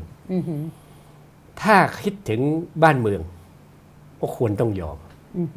อย่างน้อยที่สุดยอมบางประเด็นเช่นให้มีสสรสองก็คือลดอำนาจตัวเองในการเลือกนายกเฉพาะในช่วงบทเฉพาะการใช่ไหมคะเฉพาะว่าถ้ามันเกิดเหตุอะไรขึ้นมาต้องยุบสภาเนี่ยถ้ายุบสภาขึ้นมาในช่วงที่รัฐธรรมนูญใหม่ยังไม่เสร็จรัฐธรรมนูญใหม่ก็อาจจะไปตัดสินกันใช่ไหมว่าจะให้สวมีไหมหรือมีสวแบบไหนเลือกตั้งหรือมีอำนาจแค่ไหนเลือกนายกได้ไหมอย่างนั้นก็ไปว่ากันแต่ก่อนที่มันจะเสร็จก่อนที่มันจะใช้ถ้าเกิดยุบสภาขึ้นมาแล้วสวคุณก็ยังมีอำนาจเลือกนายกเหมือนเดิมมันก็วนอยู่กับที่แล้วมันจะวนอย่างนี้วนเป็นเกลียวเขาเรียกเกลียวสว่านที่ลงไปเรื่อยๆประเทศไทยนะความขัดแย้งมันก็จะแย่ลงแย่ลงเพราะนั้นสวควรจะยอมอันนี้ทีนี้เราพูดกันด้วยให้แต่ละคนไปใช้เหตุใช้ผลเนี่ยผมว่าเขาก็ไม่กล้าเหมือนกันเพราะประเพณีปฏิบัติของมันเป็นมันเป็น normal เดิมนะของของสวเนี่ยก็คือว่าฟังคำสั่งพลเอกประยุทธ์ร้อยเปอร์เซ็นต์ร้อยเปอร์เซ็นต์เลยนะเวลาลงมติอะไรเนี่ยจะมีอาจจะมีหลุดไม่ออกความเสียงออกเสียงสักคนหนึ่งอะไรเงี้ยบวกคนทำหน้าที่ประธานก็คือร้อยเปอร์เซ็นต์นั่นแหละตั้งแต่เลือกนายกมาและหลังอย่างนั้นจะมิมติสำคัญอะไรก็จะไปทางเดียวกันแบบนั้นเพราะมันเป็นประเพณีปฏิบัติของสวที่ตกลงกันมาว่าคุณได้มาเป็นคุณจะต้องทำตามพลเอกประยุทธ์เสมอนะซึ่งนี่มันก็คือความเลวร้ายของระบอบเผด็จการใช่ไหมก็ต้องพูดกันว่าพลเอกประยุทธ์เป็นหน้าที่พลเอกประยุทธ์กับพวกที่ไปหาสวเหล่านี้มาแต่งตั้งคุณต้องไปพูดกับสวเหล่านี้ให้ยอมเพื่อเห็นแก่ประเทศชาติพูดแบบนี้เนี่ยนะมันมันเป็นการพูดแบบคนเคยเห็นเหตุการณ์มาก่อนแล้วคิดว่าไม่ใช่แต่แต่มาพูดเหมือนข้ามข้ามไปเลยเรื่องในอดีตที่ผ่านมามักไม่เป็นอย่างนี้ไม่เป็นอย่างที่ผมเสนอนะก็คือว่าคนเป็นสวก็จะไม่ยอมคนเป็นพรรคร่วมรัฐบาลก็จะบอกว่าเอ้ยมาเสนออะไรแก้อย่าว่าแต่แก้เยอะจะแก้ทั้งฉบับกันเลยแก้มาตราสองมาตราเนี่ยไม่เกิดขึ้นนะไม่เกิดขึ้นจนกระทั่งประชาชนเขาเรียกร้องมีเสียงเรียกร้องจนรัฐบาลอยู่ไม่ได้แล้วอะไรกลายเป็นว่าโอ้คนส่วนใหญ่เขาไม่เห็นด้วยกับแบบนี้แล้วแต่มันจุดข้อเสียก็คือว่ามันกลายเป็นเกิดความรุนแรงเพราะรัฐบาลไปฆ่าประชาชนความรุนแรงไม่ได้เกิดจากประชาชนนะทุกทีเลยรัฐบาลไปปราบไปฆ่าประชาชนเสร็จแล้วรัฐบาลอยู่ไม่ได้หลังจากนั้นแก้ทั้งฉบับก็แก้ใช่ไหมฮะใช่ค่ะแก้แบบทีนี้เราจะต้องไปทำอย่างนั้นทำไมแล้วจะไปปล่อยให้เป็นอย่างนั้นทำไมก็ผมถึงพูดข้ามไปเลยบอกว่าพลเอกประยุทธ์คุยกับสวซะให้ยอมเอามาขอมาแค่เก้าสิบคนเท่านั้นเองใช่ไหมฮะให้มีเก้าสิบคนมาร่วมแล้วก็พรรคร่วมรัฐบาลนี่ตอนนี้ก็เสนอร่างแล้วเพียงแต่เสนอเฉพาะมาตราสองห้าหกให้มีสสรแต่เรื่องตัดอำนาจสวเรื่องกติกาที่เกี่ยวข้องเกี่ยวกับนายกการได้มาของนายกเนี่ยไม่มีอันนี้ก็ต้องไปพูดกันเพิ่มเติมนะแต่แต่โดยหลักก็คือนายกจุดสำคัญอยู่ที่นายกอยู่ที่พลเอกประยุทธ์นะเรื่องนี้บ้านเมืองจะไปสู่วิกฤตหรือไม่จะพ้นจากวิกฤตหรือไม่พลเอกประยุทธ์มีส่วนสำคัญมากแต่ผมไม่ได้พูดบอกว่าเพราะฉะนั้นทุกคนอยู่เฉยๆรอพลเอกประยุทธ์นะไม่ใช่มันจะไม่มีเกิดอะไรขึ้นเลยต้องประสานเสียงทุกฝ่ายต้องประสานเสียงบอกพลเอกประยุทธ์ว่าต้องแก้แล้วก็ไม่ใช่ว่า เอ่อ เป็นเรื่องแค่ว่าเราจะทำยังไงกับ การเคลื่อนไหวของนักศึกษาเวลานี้ต้องมองเรื่องให้มันใหญ่กว่านั้นถ้าฟังดูแล้วเนี่ยถ้าเราดูจากที่คุณจตุรนต์พูดมากับเทียบกับข้อเรียกร้องของนักศึกษาเนี่ยสามข้อเรียกร้องก็ดูว่าจะเห็นด้วยเรียงลำดับแบบนี้เลยใช่ไหมคะก็คือหยุดคุกคามร่างรัฐธรรมนูญแล้วพอร่างรัฐธรรมนูญได้ก็ยุบสภาเลือกตั้งใหม่โดยตอนแก้รัฐธรรมนูญเพื่อจะให้เกิดการเพื่อจะให้เกิดสสรไปร่างรัฐธรรมนูญเนี่ยผมเสนอว่าให้แก้เรื่องอำนาจของสวด้วยนะคะเสียไปพร้อมกันเพื่อให้มีผลไว้รอไว้รอรอเผื่อว่าจะต้องใช้อ่าโอเคทีนี้แล้วสองหลักการอันนี้ก็ไม่ต่างใช่ไหมคะสองหลักการสองหลักการแต่ในแต่ไรผมก็ยืนยันเสนอแบบนี้มาไม่แน่ใจถึงสามสิบปีหรือยังแล้วในความฝันคือรัฐบาลแห่งชาติมันไม่มีรัฐบาลแห่งชาติมันมีไม่ได้ไม่รู้คืออะไรไม่รู้เอาใครมาเป็นนายกและที่มานายกคืออะไรและใครจะเป็นฝ่ายค้านเพราะฉะนั้นเนี่ยมันจึงเป็นคอนเซปต์ที่มันไม่ใช่อ่ะสำหรับสำหรับระบอบประชาธิปไตย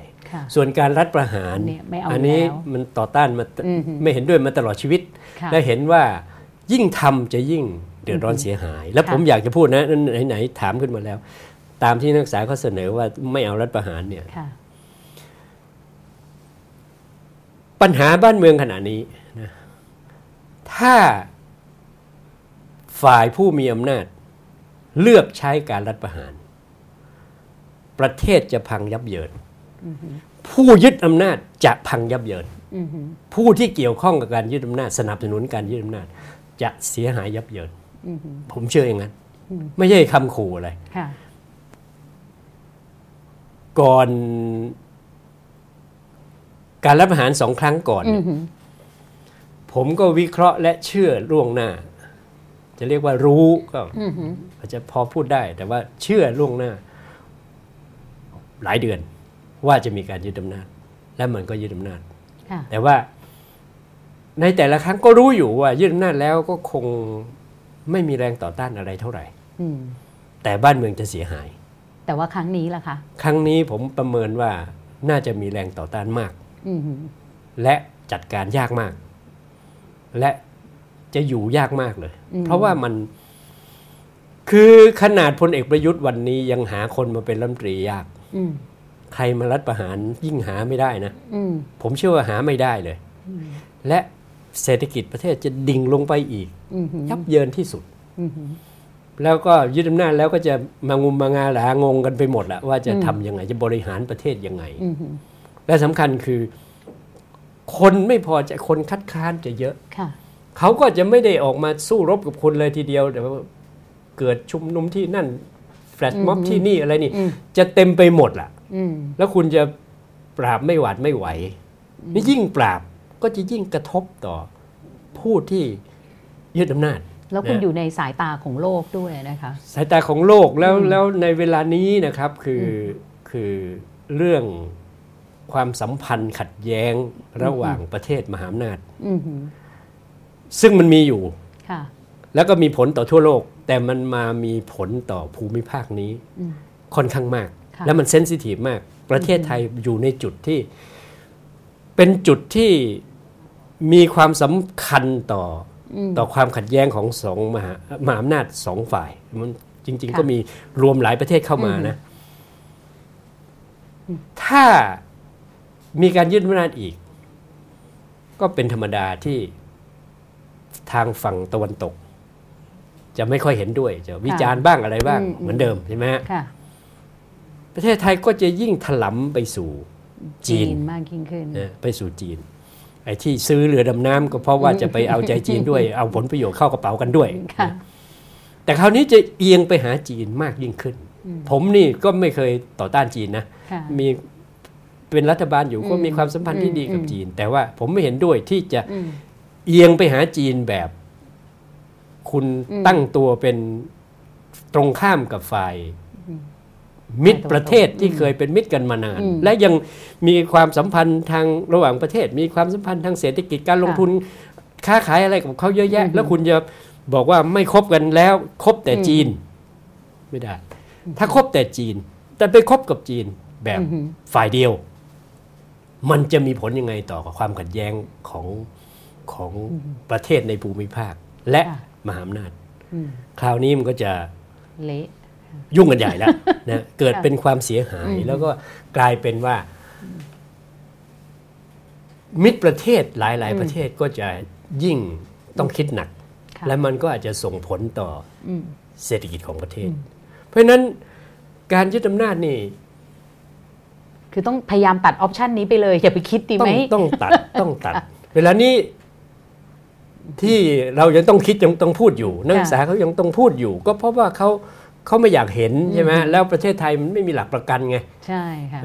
ถ้าไปย้อนดูไม่ทำทำทั้งนั้นเลยค่ะเพราะปทบคนปัจจุบันก็ยังเคยพูดว่าถ้าจำเป็นยังไม่เคยกล้าพูดว่าถึงยังไงก็จะไม่รัฐประหารไม่มีพูดพวกนี้จะไม่พูดแต่บางทีบางวันจะพูดว่าเออครั้งเหตุการณ์แบบนี้ไม่รัฐประหารหรอกแล้วพอเดือนกันยาเนี่ยแหละค่ะอันนั้นคือกำลังจะทำแล้วใช่แล้วพอเดือนกันยาเนี่ยเป็นเดือนสุดท้ายของการอยู่ในอำนาจไงคะมันก็จะมีลุ้นอยู่ตลอดเวลารัฐประหารคราวที่แล้วเนี่ยสร้างความเสียหายมหาศาลนะกับประเทศไทยครั้งหน้าจะหนักกว่าหนักกว่าที่ผ่านมานี้อีกเพราะนั้นก็เราก็ต้องเตือนเข้าไปอย่างนี้นะแล้วความฝันล่ะคะคนรุ่นใหม่มีสิทธิ์ที่จะฝันไหมมีสิทธิ์ที่จะฝันฝันเฉพาะประเด็นตามที่เขาถอดออกมาเป็นความฝันมันเป็นความสอดคล้องกับหลักการของการปกครองระบอบประชาธิปไตยอันมีพระมหากษัตริย์ทรงเป็นประมุขซึ่งก็เป็นสาระสำคัญอยู่ใน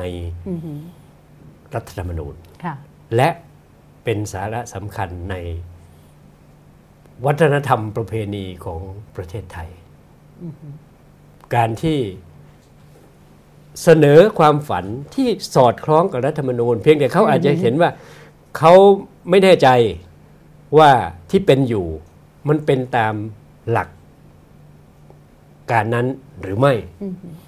ขอให้เป็นแน่ๆเพราะฉะนั้นมันก็เป็นเรื่องเป็นเรื่องไม่ได้เป็นปัญหานะคือคือหมายความว่าการจะให้เป็นตามความฝันนั้นอย่างไรก็ต้องมาว่ากันทั้งในรัฐธรรมนูญและกฎหมายก็กลับมาที่ผมพูดตอนต้นว่าใครเสนออะไรที่เกี่ยวกับต้องไปแก้รัฐธรรมนูญหรือแก้กฎหมายมันก็เป็นไปตามคันลองของระบอบประชาธิปไตยก็ว่ากันไปค่ะทีนี้กลับมาที่ตัวคุณจตุรนต์เองบ้างนะคะที่ผ่านมาเจออุบัติเหตุทางการเมืองหลายครั้งเนี่ยไม่มีใครเคยได้ยินคุณจตุรนต์พูดถึงตอนปรากฏการณ์ทางการเมืองของไทยรักษาชาติชัดๆเลยวันนี้พูดได้ไหมคะว่ามันเกิดอะไรขึ้นตอนนั้นอะไรยังไงไทยรักเกิดอะไรขึ้นกับไทยรักษาชาติเนี่ยผมผมเคยพูดไว้ว่าจะไม่ขอชี้แจงค่ะก็แปลว่าวันนี้จะไม่ได้เหรอคะไม่ขออธิบายนะค่ะแล้วก็ก็คงจะไม่อธิบายไปเรื่อยๆแต่ถือว่าเป็นความทรงจำที่แบบเหมือนกับจำเอาไว้เลยไหมจำก็จำก็จำจำจำก็จำในแง่ประสบการณ์บทเรียนส่วนตัวก็ก็จำแล้วก็ถ้าเรื่องที่มันเกิดต่อพรรคการเมืองและต่อประเทศต่อการเลือกตั้งมันก็เป็นเป็นแบบหนึ่งคือโดยโดยหลักใหญ่ผมก็ยังเห็นว่าเอาพูดโดยหลักทั่วไปว่าประเทศไทยเนี่ยยุบพรรคการเมืองกันง่ายเกินไป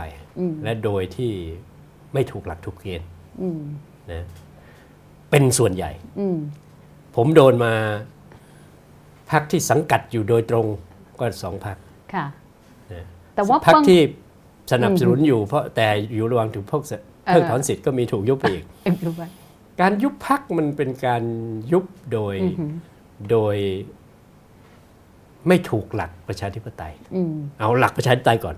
เขาไม่ให้ยุบพรรคกันง่ายๆแล้วก็ถ้าโดยหลักว่ากันด้วยกฎหมายการยุบพรรคในประเทศไทยส่วนใหญ่ก็ไม่ถูกหลักกฎหมายนะแต่ว่ามันก็ถ้าไม่ได้พูดถึงหลักนะคะพูดถึงในรายละเอียดเนี่ยคนก็จะบอกว่าที่ผ่านมาเนี่ยก็ต้องยอมรับว่าพรรคที่ถูกยุบไปเนี่ยจำนวนหนึ่งเนี่ยก็จะเป็นแบบพรรคที่มีลักษณะสู้ไปกลับไป สู้ไปเคลียร์ไปจนกระทั่งกระทั่ง สองถึงสาม วันที่ผ่านมาก็ยังมีคำพูดแบบนี้ขึ้นมาอีกเนี่ยคุณจะโดนมองยังไงนะคะหรืออย่างอย่างไทยรักษาชาติก็ไม่เกี่ยวมันมันจะเรียกว่ายังไงเอี่ยวๆนิดนึงนะคะคือมันไม่ใช่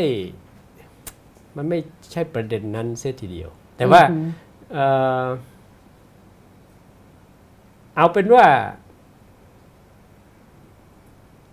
เฉพาะกรณีไทยรักษาชาติผมขออนุญาตไม่เป็นผู้ชี้แจงอธิบายอะไรปล่อยให้เป็นเรื่องที่ผู้คนในสังคมก็คิดกันไปอะไรกันไปแล้วก็ผมก็ไม่มีแนวความคิดที่จะรวบรวมอุดมการณ์ความคิดความมุ่งหมายใดๆที่มีอยู่ของไทยรักษาชาติมาทำต่อก็คือจะไม่ตั้งพรรคใหม่เหรอคะกำลังจะถามเลยว่าจะตั้งพรรคใหม่ไหมหรือจะไปรวมพรรคกับที่ไหนหรือเปล่า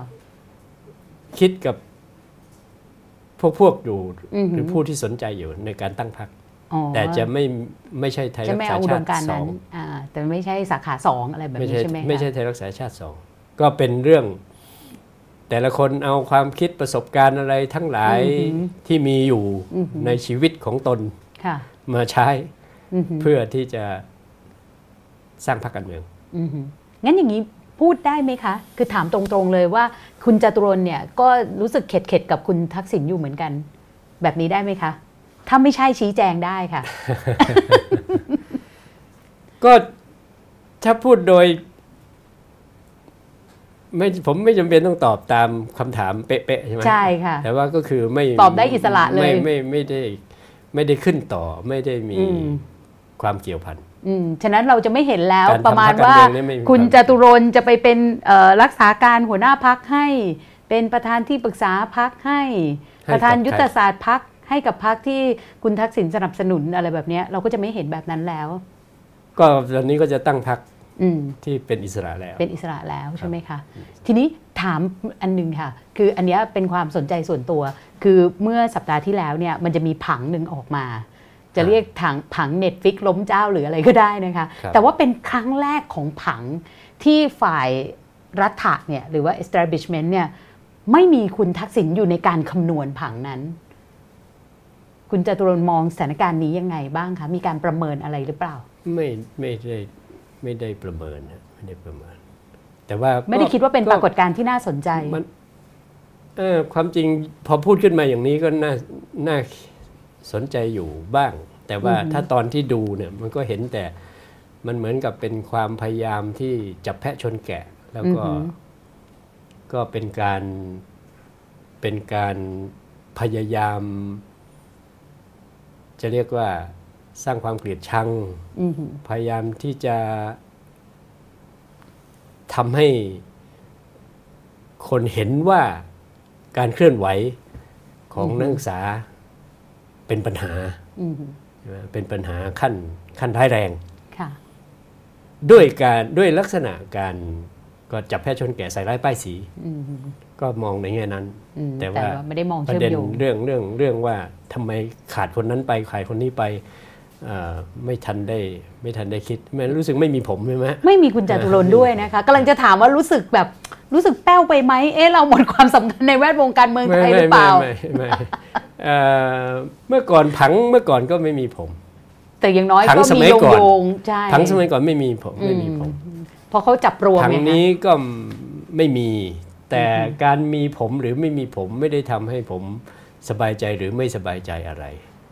การมีทุกคนในนั้นนั่นแหละเป็นเรื่องไม่ถูกต้องผลมันไม่มีอยู่จริง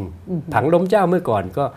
ต่อมาก็พิสูจน์ว่าไม่มีจริงฝ่ายความมั่นคงมั่วเอาทั้งนั้นเลยแล้วมันก็ทำความเสียหายให้คนพอไปมีผังนั้นแล้วไปหยุดระงับธุรกรรมการเงินเข้าอะไรเยอะแยะไปหมดนะทำความเสียหายให้คนเยอะแยะแล้วสุดท้ายก็ก็พิสูจน์ว่าไม่มีไม่มีจริงอันนี้ก็แบบเดียวกันนี่การการต่อสู้กับความเห็นต่างของการการเคลื่อนไหวของนักศึกษาเขาเสนอข้อเรียกร้องอะไรต่างๆเหตุผลอะไรต่างๆดีที่สุดคือการเปิดเวที เกิดเปิดเวทีอาจจะไม่ใช่เวทีชุมนุมอย่างเดียวนะหมายถึงจัดวงจัดที่ประชุมให้มีการพูดจาหารือกันจะดีที่สุดไม่ใช่ไปใส่ร้ายป้ายสีสร้างข่าวแล้วก็มาโจมตีมาทำให้คนคนบางบางส่วนเห็นแล้วเชื่อก็อาจจะเกลียดชังโกรธแค้นอย่ารู้วันหนึ่งก็ไปยิงแล้วก็เอาเก้าอี้ฟาดศพได้แบบหัวเราะกันไปปรบมือกันไปมันจะเกิดขึ้นได้ไม่ควรไม่ควรทำควรจะส่งเสริมให้มีการพูดจาแลกเปลี่ยนความคิดเห็นมากกว่าแล้วก็เวลาจะแก้เนี่ยเวลาจะแก้ปัญหาต้องต้องต้องหยุดสิ่งที่ทำอยู่ความจริงอย่างพลเอกประยุทธ์ใช่ไหมเมื่ออาทิตย์กว่าๆที่ผ่านมาเนี่ยประชุมหารือผู้นำเหล่าทัพเรื่องจะจัดการหรือรับมือหรือจัดการกับการเคลื่อนไหวของนักศึกษาอย่างไรอันนี้มันผิดชัดๆแล้วนี่นายกรัฐมนตรีที่บางทีอ้างว่าตัวเองมาจากเลือกตั้งซึ่งผมก็บอกแล้วไม่ได้มานะแต่ว่าคุณเป็นนายกรัฐมนตรีต้องพบประเทศต่างๆแล้วก็บอกไว้ไปพูดที่สหประชาชาติพร้อมรับฟังความเห็นคนเห็นต่างทั้งนั้นนักศึกษาเคลื่อนไหวเขาเรียกร้องเสรีภาพทางการศึกษาเขาเรียกร้องยุบสภาแก้รัฐธรรมนูญหยุดคุกคามคุณหารือกับผู้นำเหล่าทัพผู้นำเหล่าทัพมันต้องหารือเวลาจะไปมีสงครามอะไรโน่นใช่ไหมแม้แต่โจรผู้ร้ายอะไรยังไม่ใช่หารือกับผู้นำเหล่าทัพนะแต่นี่มีนักศึกษาคุณควรจะหารือกับใครถ้าเป็นฝ่ายรัฐบาลคุณก็ต้องรัฐมนตรีอุดมศึกษารัฐมนตรีศึกษาปลัดกระทรวงเหล่านี้กระทรวงพัฒนาความมั่นคงคุณจะเอาใครมาอีกถ้าเป็นฝ่ายรัฐแต่ความจริงต้องฟังอีกหลายฝ่ายด้วยเอาละแต่ว่าถ้าต้องการฝ่ายรัฐมันต้องกระทรวงที่จะไปเกิดการแลกเปลี่ยนทำความเข้าใจกระทรวงด้านสื่อสารมาว่าเอ๊ะอย่าไปปล่อยให้มีเฟคนิวอย่าไปสร้างความเกลียดชังนะไม่ใช่คุณไปปิดเพจเพจไหนได้บ้างเว็บไซต์ไหนได้บ้างคุณต้องแบบนี้แต่พอคุณไปหารือกับผู้นำเหล่าทัพมันแสดงว่ามันผมถือเป็นความผิดร้ายแรงเลยนะนายกรัฐมนตรีหารือผู้นำเหล่าทัพเรื่องการชุมนุมของเคลื่อนไหวของนักศึกษานี่คือตัวอย่างว่าถ้านายกยังมีมี mentality แบบนี้และทำงานแบบนี้ประเทศไปไม่ไปถึงไหนเพราะนั้นก็ความจริงพูดไปแล้วต้องไอ้ยุบสภาเนี่ยความจริงถ้ารอจนสองปีแล้วค่อยยุบอาจจะไม่ไหวนะถ้านายกแบบเนี้ยค่ะนะคะก็เป็นความเห็นนะคะหนึ่งชั่วโมงที่ผ่านมาเนี่ยดิฉันทำหน้าที่ในการถามคุณผู้ฟังถามแทนคุณผู้ชมนะคะแต่เชื่อว่ามีคุณผู้ชมหลายท่านเนี่ยทั้งที่เป็นแฟนทั้งเพจ ดิวัน โอ วัน ทั้งเป็นแฟนของคุณจตุรนต์เองแล้วก็คนที่อาจจะเห็นต่างนะคะก็มาตั้งคำถามเข้าใจว่าคำถามเยอะอยู่เหมือนกันใช่ไหมคะ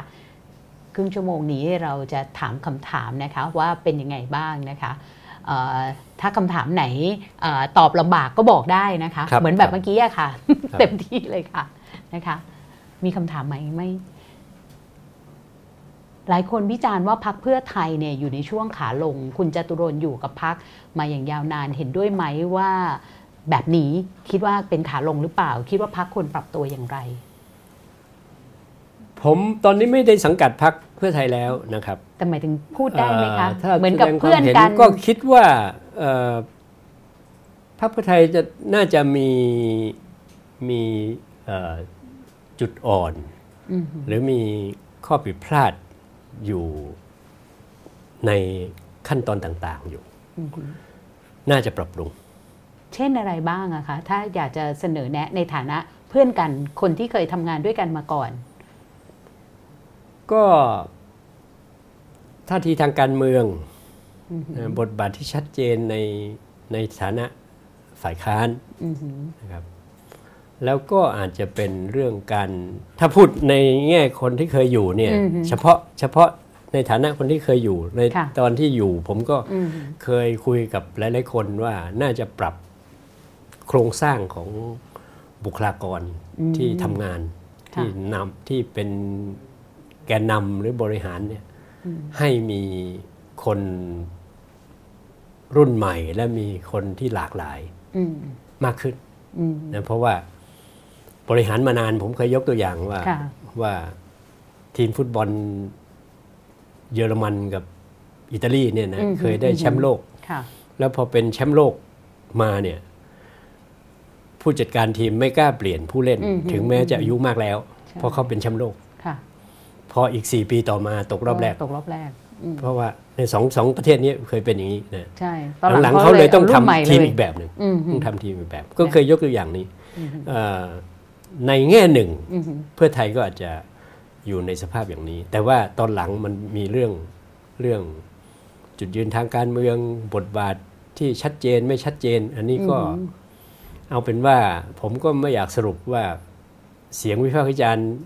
เห็นด้วยหรือไม่กับเสียงวิพากษ์วิจารณ์เอาเป็นว่าถ้ารับฟังเสียงวิพากษ์วิจารณ์แล้วก็ปรับปรุงก็น่าจะดีพูดในฐานะคนอยากเห็นพรรคการเมืองที่ที่มีบทบาทเพื่อประชาธิปไตยซึ่งมันมันเป็นเรื่องที่เราควรจะพยายามให้มี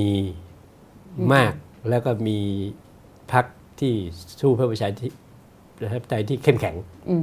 ค่ะนะคะอันนี้เป็นของเพื่อไทยนะคะความเห็นสูตรสสรในความคิดเห็นของคุณจตุรนเป็นยังไงบ้าง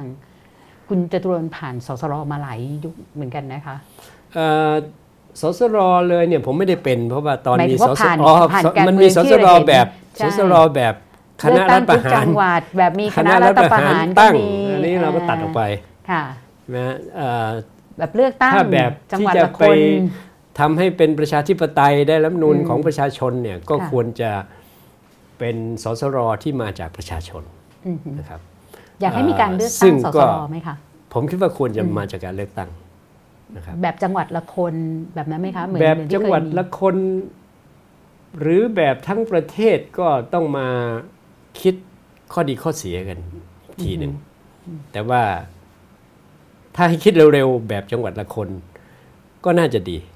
แล้วนะเขาบอกว่าเอ๊ะควรมีสัดส่วนเดี๋ยวจังหวัดละคนเนี่ยจะได้คนที่อาจจะไม่ได้มีความเชี่ยวชาญทางด้านกฎหมายหรือการปกครองเป็นพิเศษฉะนั้นควรมีอีกโควต้านึงอันนี้เป็นอีกอีกอีกเรื่องนึงว่าการร่างรัฐธรรมนูญมันมันควรจะมีผู้เชี่ยวชาญมาแต่ผู้เชี่ยวชาญนี้ควรมาจากไหน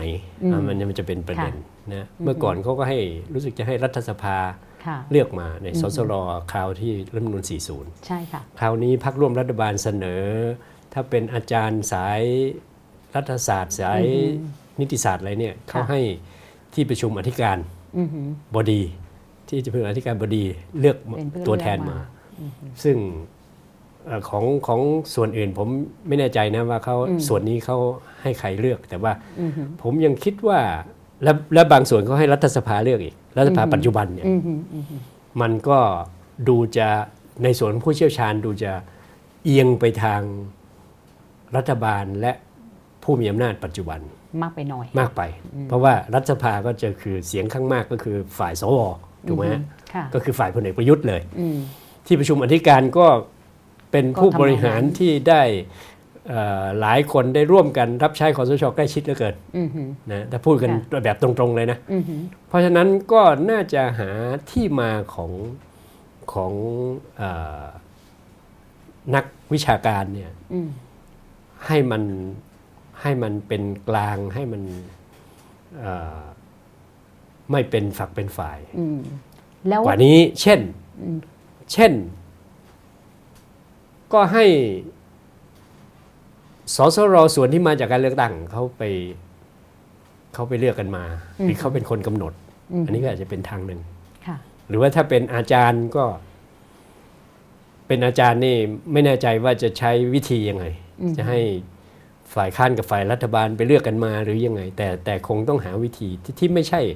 ไม่ใช่รัฐสภากำหนดเลยทีเดียวแล้วก็ไม่ใช่ที่ประชุมอธิการอย่างเงี้ย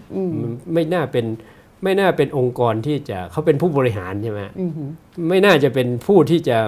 มาเลือกนักนิติศาสตร์รัฐศาสตร์ได้ดีเท่าไหร่โดยเฉพาะ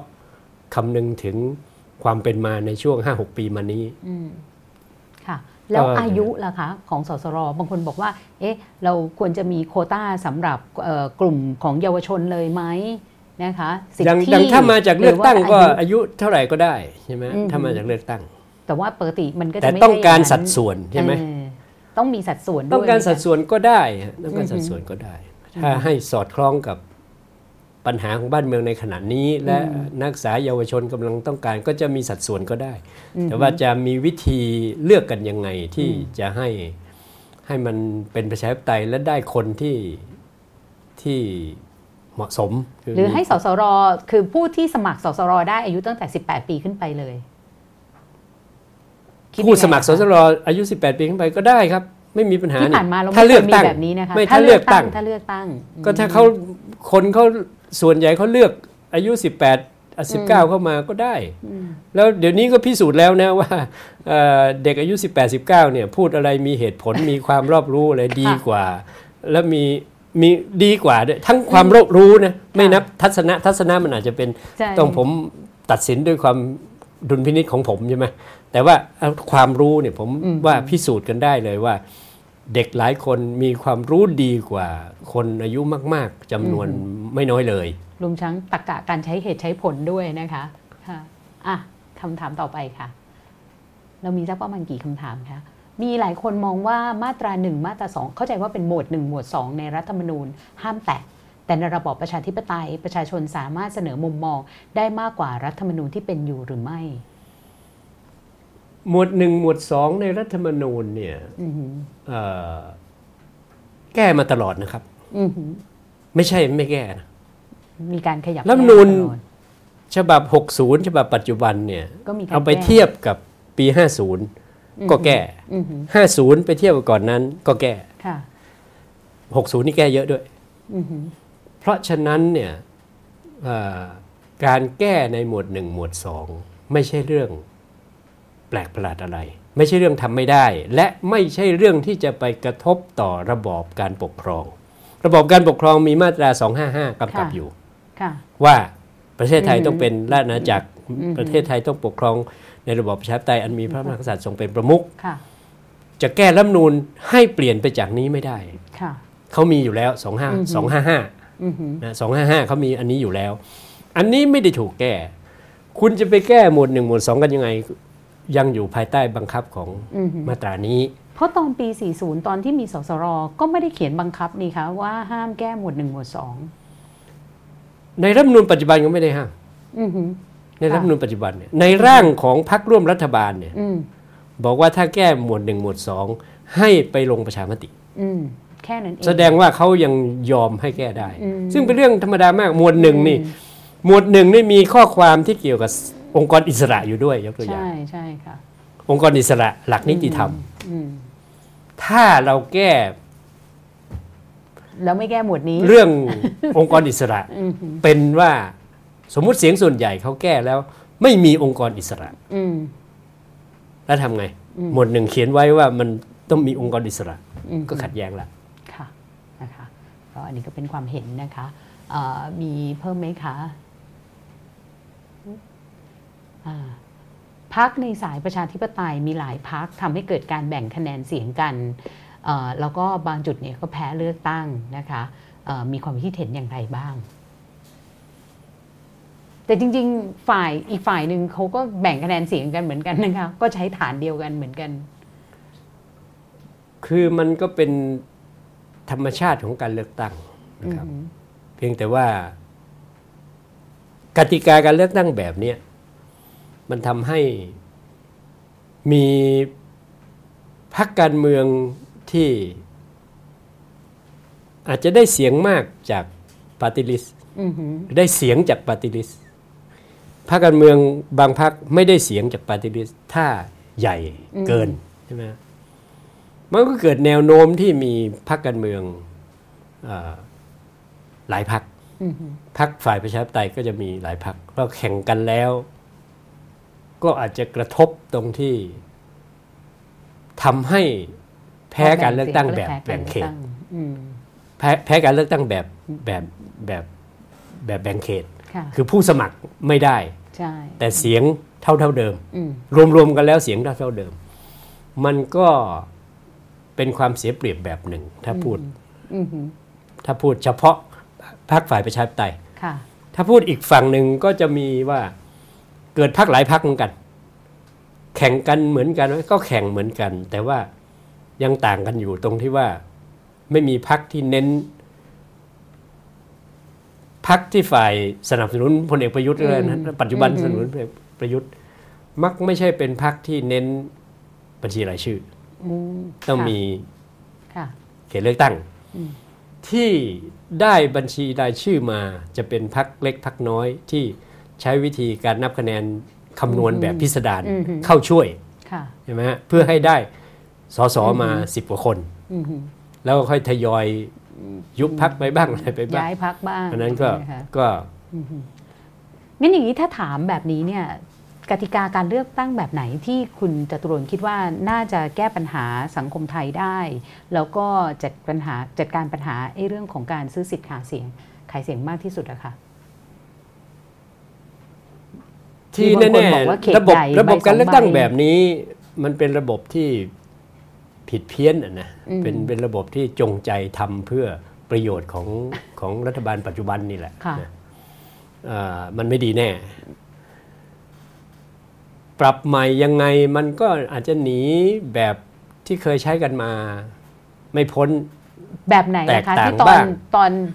ที่คุณจตุรนต์อยู่ในสนามแล้วรู้สึกว่าไอ้วิธีเนี้ยเอออันเนี้ยใช้ได้บัตรสองใบดีกว่าบัตรใบเดียว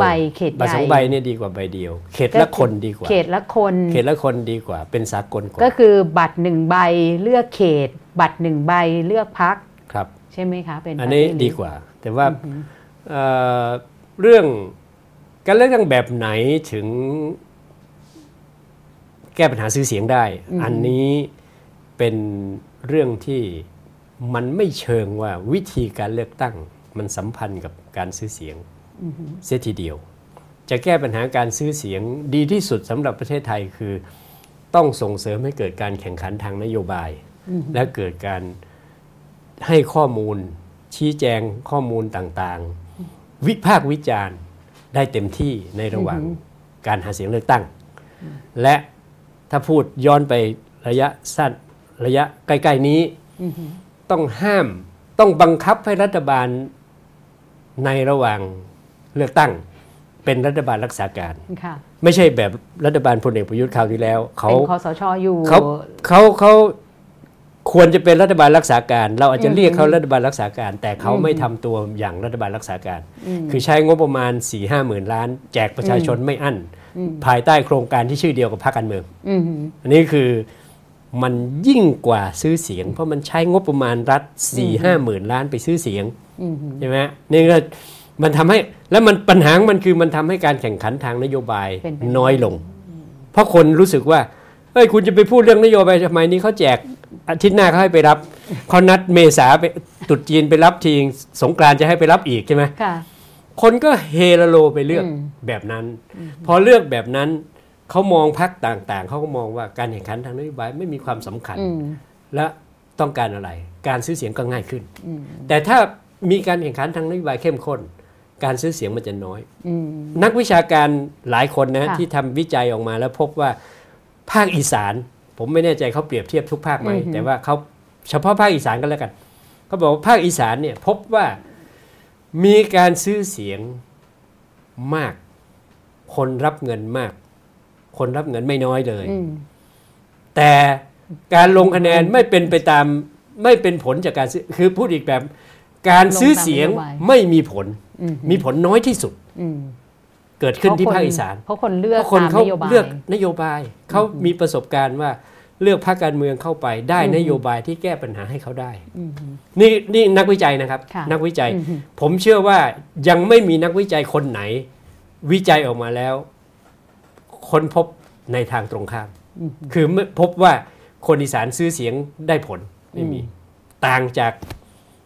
สามสิบปีก่อนสามสิบกว่าปีก่อนยี่สิบห้าปีก่อนที่ผมเป็นนักการเมืองอยู่เนี่ยคนอีสานก็จะถูกล้อเล่นถูกวิจารณ์อะไรเงี้ยนะว่าซื้อเสียงได้ผลซึ่งความจริงก็ซื้อเสียงได้ผลทุกภาคนั่นแหละทุกภาคถ้าเป็นสมัยก่อนนะคะแต่แต่ปัจจุบันกลายเป็นอย่างนั้น นะคะต้องทำให้เรื่องของการถามเรื่องของนโยบายหรือว่าการแม้แต่ว่าพอเลือกตั้งแล้วไม่ทำตามนโยบายอันนี้ยิ่งต้องแบบให้คน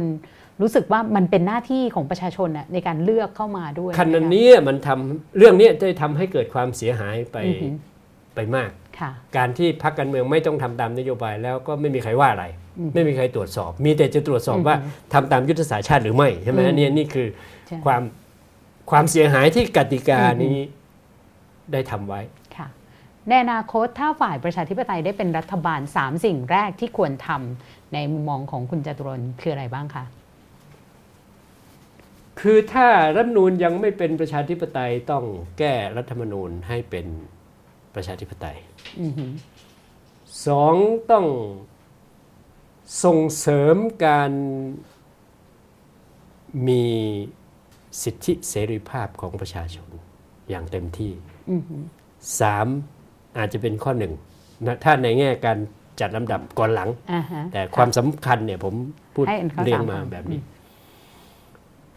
ข้อแรกเลยต้องระดมผู้รู้ผู้มีความสามารถและรับฟังความเห็นประชาชนสาขาอาชีพต่างๆแก้ปัญหาเศรษฐกิจของประเทศให้ดีที่สุดเต็มความสามารถอันนี้เชื่อว่าไม่ว่าจะอีกสองปีครึ่งหรือจะยุบสภาก่อนหน้านั้นนะถ้าได้รัฐบาลที่เป็นประชาธิปไตยหรือจะต้องรอไปอีกจนจนเป็นหกปีถึงได้เป็นรัฐบาลที่เป็นประชาธิปไตยก็ตามเนี่ยเศรษฐกิจของประเทศไทยยังจะหนักหนาสาหัสและประชาชนต้องการการแก้ปัญหาเพราะฉะนั้นรัฐบาลจะเรียกว่ารัฐบาลฝ่ายประชาธิปไตยหรือรัฐบาลที่มาจากเลือกตั้งจริงๆนะครับต้องแก้ปัญหาเศรษฐกิจอย่างจริงจังเป็นอันดับแรกแต่พูดอย่างนี้โดยละเลยเรื่องรัฐธรรมนูญไม่เป็นประชาธิปไตยหรือละเลยเรื่องการจำกัดสิทธิเสรีภาพของประชาชนประเทศมันก็ไม่ไปไหนมันก็แก้แก้อะไรไม่ได้สักอย่างอะนะมันมีข้อห่วงใยเหมือนกันนะคะว่าบางทีเวลาเราเน้นการแก้ไขปัญหาเศรษฐกิจมากเนี่ยมันก็จะเป็นแบบที่รัฐธรรมนูญปีหกสิบเนี่ยมันตัดเรื่องความเสมอภาคออกไปในหลายเรื่องทำให้ทุนผูกขาดเนี่ยมีอำนาจสูงอย่างในหลายวงของการรวมตัวชุมนุมของคนรุ่นใหม่ก็พูดถึงรัฐสวัสดิการพูดถึงความเท่าเทียมพูดถึงเรื่องการจัดการทุนผูกขาดหรือแม้แต่กลุ่มฝั่งไทยพักดีนี่เขาก็พูดเรื่องทุนผูกขาดเนี่ยใช่ค่ะในข้อสามอะไรแบบนี้คือคำว่าแก้ปัญหาเศรษฐกิจเนี่ยมันรวมเรื่องความเหลื่อมล้ำอยู่ด้วยเศรษฐกิจประเทศไทยมีปัญหามากต่อเนื่องมาโดยเฉพาะใน ห้าหก ปีมานี้ใช่ไหมมันโตช้าแล้วมาเจอโควิดมันก็เจอเรื่องส่งออกหายไป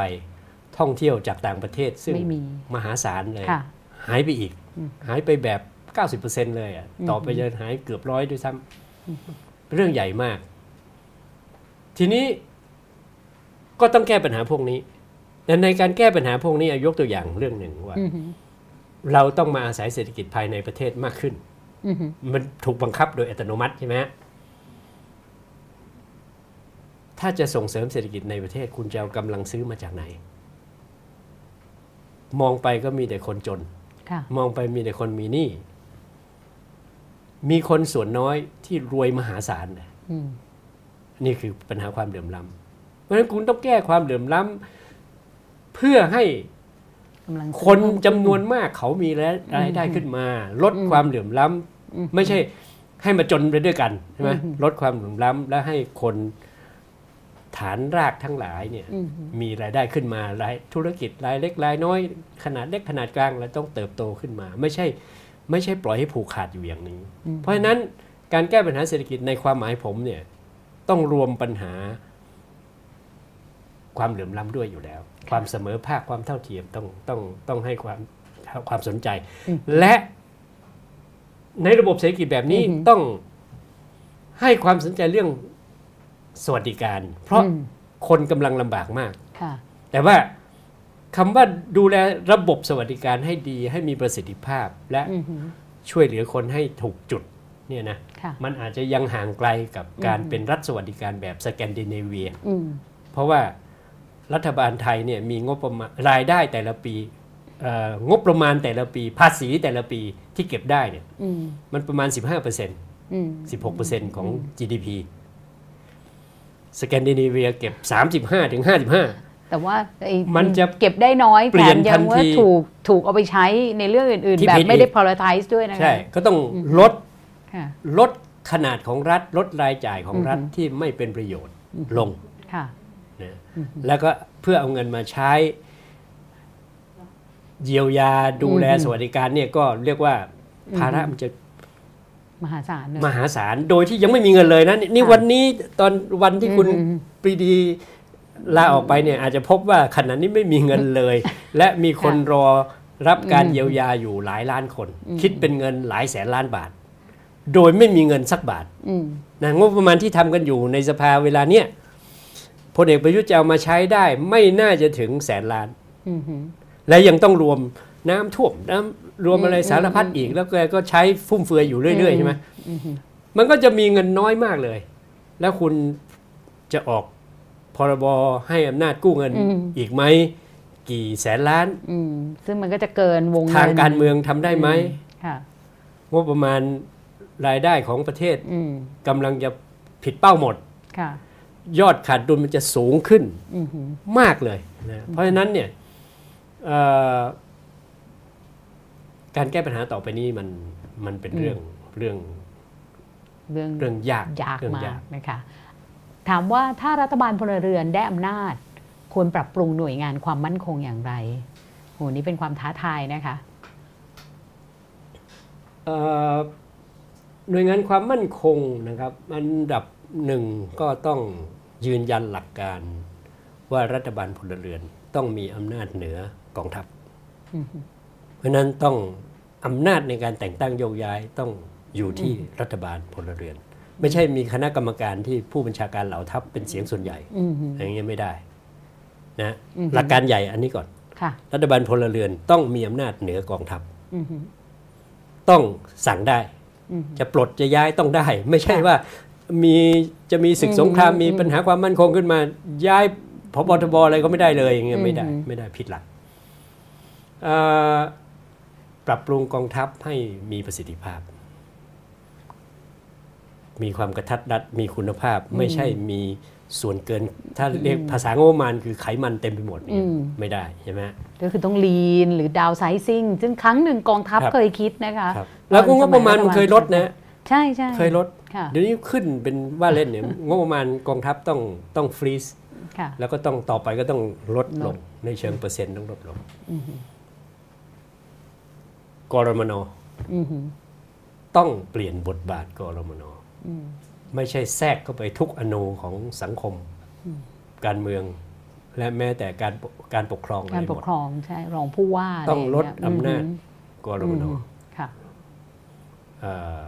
อย่างจริงจังและทำให้หน่วยงานความมั่นคงต้องต้องมีมิติของการดูแลประชาชนนะการเปิดโอกาสให้ประชาชนมีสิทธิ์มีเสียงไม่ใช่ไปกดไปไปกดไปคอยสกัดกั้นไม่ให้ผู้เห็นต่างได้แสดงความเห็นนะอันนี้ไม่ใช่แค่จะให้ทหารกลับเข้ากรมกรองแล้วนะคะ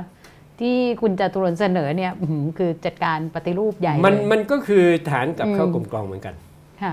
การปรับบทบาทกรมน.จริงๆก็คือเขาเอาทหารมาปกครองซึ่งทหารไม่ไม่มีหน้าที่ปกครองทหารก็ไปกลับกลับเข้ากรมกรองไปเพราะนั้นปรับกรมน.สภาความมั่นคงผมว่าสภาความมั่นคงของประเทศไทยต้องต้องเปลี่ยนเพราะคำถามเขาว่าความมั่นคงใช่ไหมความมั่นคงค่ะสภาความมั่นคงต้องต้องใช้มิติใหม่ความเข้าใจความสัมพันธ์ระหว่างประเทศใหม่ความเข้าใจเรื่องเศรษฐกิจระหว่างประเทศยกตัวอย่างจากเรื่องง่ายๆเช่นทำไม่เคยถูกเลยคือคือแรงงานข้ามชาติข้ามชาติยังเป็นทัศนะเก่ามากใช่ไหมทัศนะเก่ามากแล้วเศรษฐกิจไทยก็ต้องอาศัยทุกวันนี้ก็อยู่กันแบบ แรงงานต่างชาติก็ข้ามมาไม่ได้ข้ามมาถ้าข้ามมาได้หรือที่อยู่แล้วก็ถูกกฎระเบียบอะไรที่ที่เก็บเงินเข้าทั้งเข้ารัฐทั้งเข้ากระเป๋าเจ้าหน้าที่เข้าเอเจนต์อะไรแบบนี้นะมันมันไม่ได้หรอกความสัมพันธ์กับประเทศเพื่อนบ้านต้องคิดอีกแบบนึงคิดว่าทำไงให้ประเทศเพื่อนบ้านอยู่ได้ดีและก็ดีกับเราความร่วมมือกับประเทศเพื่อนบ้านการส่งเสริมให้มีทุนการศึกษาส่งเสริมให้มีเข้ามาเรียนที่เราเรามาเรียนที่เขาเรียนภาษาวัฒนธรรมเรียนการทำมาค้าขายอะไรที่ความรู้เกี่ยวกับการทำมาค้าขายทั้งหลายแบบนี้สภาความมั่นคงประเทศไทยคิดไม่เป็นก็ต้องปรับบทบาทสภาความมั่นคงแล้วก็ไม่ใช่เอาทหารที่ขึ้นเป็นผบ.ทบ.ไม่ได้เติบโตทางกองทัพไม่ได้ทีก็ส่งมาเป็นเลขาสภาความมั่นคงซึ่งก็จะไม่รู้เรื่องอะไรเกี่ยวกับความมั่นคงในมิติของการพัฒนาประเทศความมั่นคงแบบแบบทหารที่ไว้คอยกดประชาชนไว้เนื่องจากอยู่ภายใต้การปกครองของคสช.แบบนี้มันไม่สอดคล้องกับปัญหาของประเทศแล้วนี่นี่เอาแค่สามเรื่องนะเรื่องคำถามมาเรื่องความมั่นคงใช่ไหมใช่ค่ะสามเรื่องนี้สามเรื่องนี้ใหญ่ๆเลยจัดการเนี่ยค่ะทางผู้จัดเขาบอกว่าให้ตอบกระชับหน่อยเพราะยังเหลือคำถามอีกเยอะนะคะการไปประท้วงแบบนักศึกษานั้นพอมีความหวังหรือไม่อันนี้ทั้งในมุมมองของอดีตนักศึกษาแกนนำนักศึกษาแล้วก็ในฐานะผู้อาวุโสด้วยนะคะมีความหวังครับประเด็นที่เขาเรียกร้องมันสอดคล้องกับผลประโยชน์ของของประเทศและของประชาชนส่วนใหญ่แต่มันจะเป็นความความหวังนี้มันจะเป็นจริงหรือไม่ขึ้นกับประชาชนส่วนใหญ่จะเข้าร่วมและสนับสนุนไหมซึ่งถ้าดูกันตามเนื้อหาที่เขาเรียกร้องและศึกษาปัญหาของประเทศกันดีๆปัญหาที่ประชาชนอาชีพต่างๆกำลังประสบอยู่และสนับสนุนเขาอย่างเหมาะสมนะครับมันก็จะสำเร็จได้ค่ะในเกมแก้รัฐธรรมนูญเพื่อไทยกับก้าวไกลดูไปคนละทางคุณจตุรนต์มองเรื่องนี้ยังไงคะก็ดูจะมีความต่างกันในแง่การจับประเด็นเลือกประเด็นแต่ข่าวตอนหลังเห็นว่าเพื่อไทยจะปรับมติอยู่ผมไม่แน่ใจผมยังไม่มีโอกาสสอบถามนะว่าจะแก้มติอยู่เพื่อเปิดโอกาสให้มีการแก้มาตราที่เกี่ยวกับอำนาจสวใช่ไหมก็คือถ้าเป็นอย่างนั้นได้มันก็จะเกิดขึ้นได้ถ้าไม่มีเลยเนี่ยต้องรอร่างของประชาชนร่างประชาชนจะเข้าไม่ทันนะใช่เพราะว่าต้องและร่างของเพื่อไทยร่างของอนาคตก้าวไกลเขาเสนอไม่ได้คนไม่ครบคนไม่พอของเพื่อไทยแก้มาตราสองห้าหกอย่างเดียวมันก็จะขาดไปแล้วก็สองห้าหกของเพื่อไทยเกิดไปบอกว่าต้องไม่แก้หมวดหนึ่งหมวดสองซึ่งความจริงร่างรัฐบาลยังไม่ห้ามเลยนะซึ่งตรงนี้ถ้าเพื่อไทยปรับคือถึงตอนเข้าไปแปรยติไม่ต้องพูดเรื่องหมวดหนึ่งหมวดสองเพราะพรรคร่วมรัฐบาลเขายังไม่ห้ามเลยคุณเป็นห้ามเพราะอะไรนะฉะนั้นอันนี้ก็ในฐานะมิตรนะคะที่บอกไปถ้าหากหลังการร่างรัฐธรรมนูญใหม่แล้วยุบสภาเลือกตั้งใหม่แต่กกต.ชุดนี้ยังอยู่คุณจตุรนต์มีความคิดเห็นอย่างไรก็มีปัญหาครับเพราะว่ากกต.ชุดนี้ความจริงองค์กรอิสระหลายองค์กรมาจากการแทรกแซงของคสช.มาก่อนมันก็จะจะมีปัญหาแต่ว่าถ้าอาจารย์สิริพันธ์หรือไอลอใช่ไหมเสนอเนี่ยก็จะมีการแก้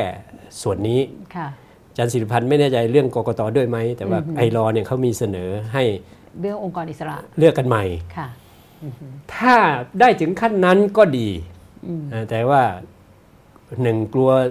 ใช้เวลานานสองกลัวว่าพอหลายเรื่องมากมันอาจจะไม่ไม่ได้ไม่ได้ดังหวังไม่ได้ดังต้องการผมก็เลยเสนอว่าอย่างน้อยสุดตัดอำนาจสวในการเรื่องนายกเพื่อตรงนี้มันจะมันจะทำให้เราหลีกเลี่ยงการเดินเข้าสู่วิกฤตค่ะนะคะเข้าใจว่าเป็นคำถามสุดท้ายแล้วนะคะค่ะถ้าคุณจตุรนต์เป็นนายกจะพาประเทศไทยไปทิศทางไหนท่ามกลางความท้าทายเศรษฐกิจและการเมืองที่เป็นอยู่แบบนี้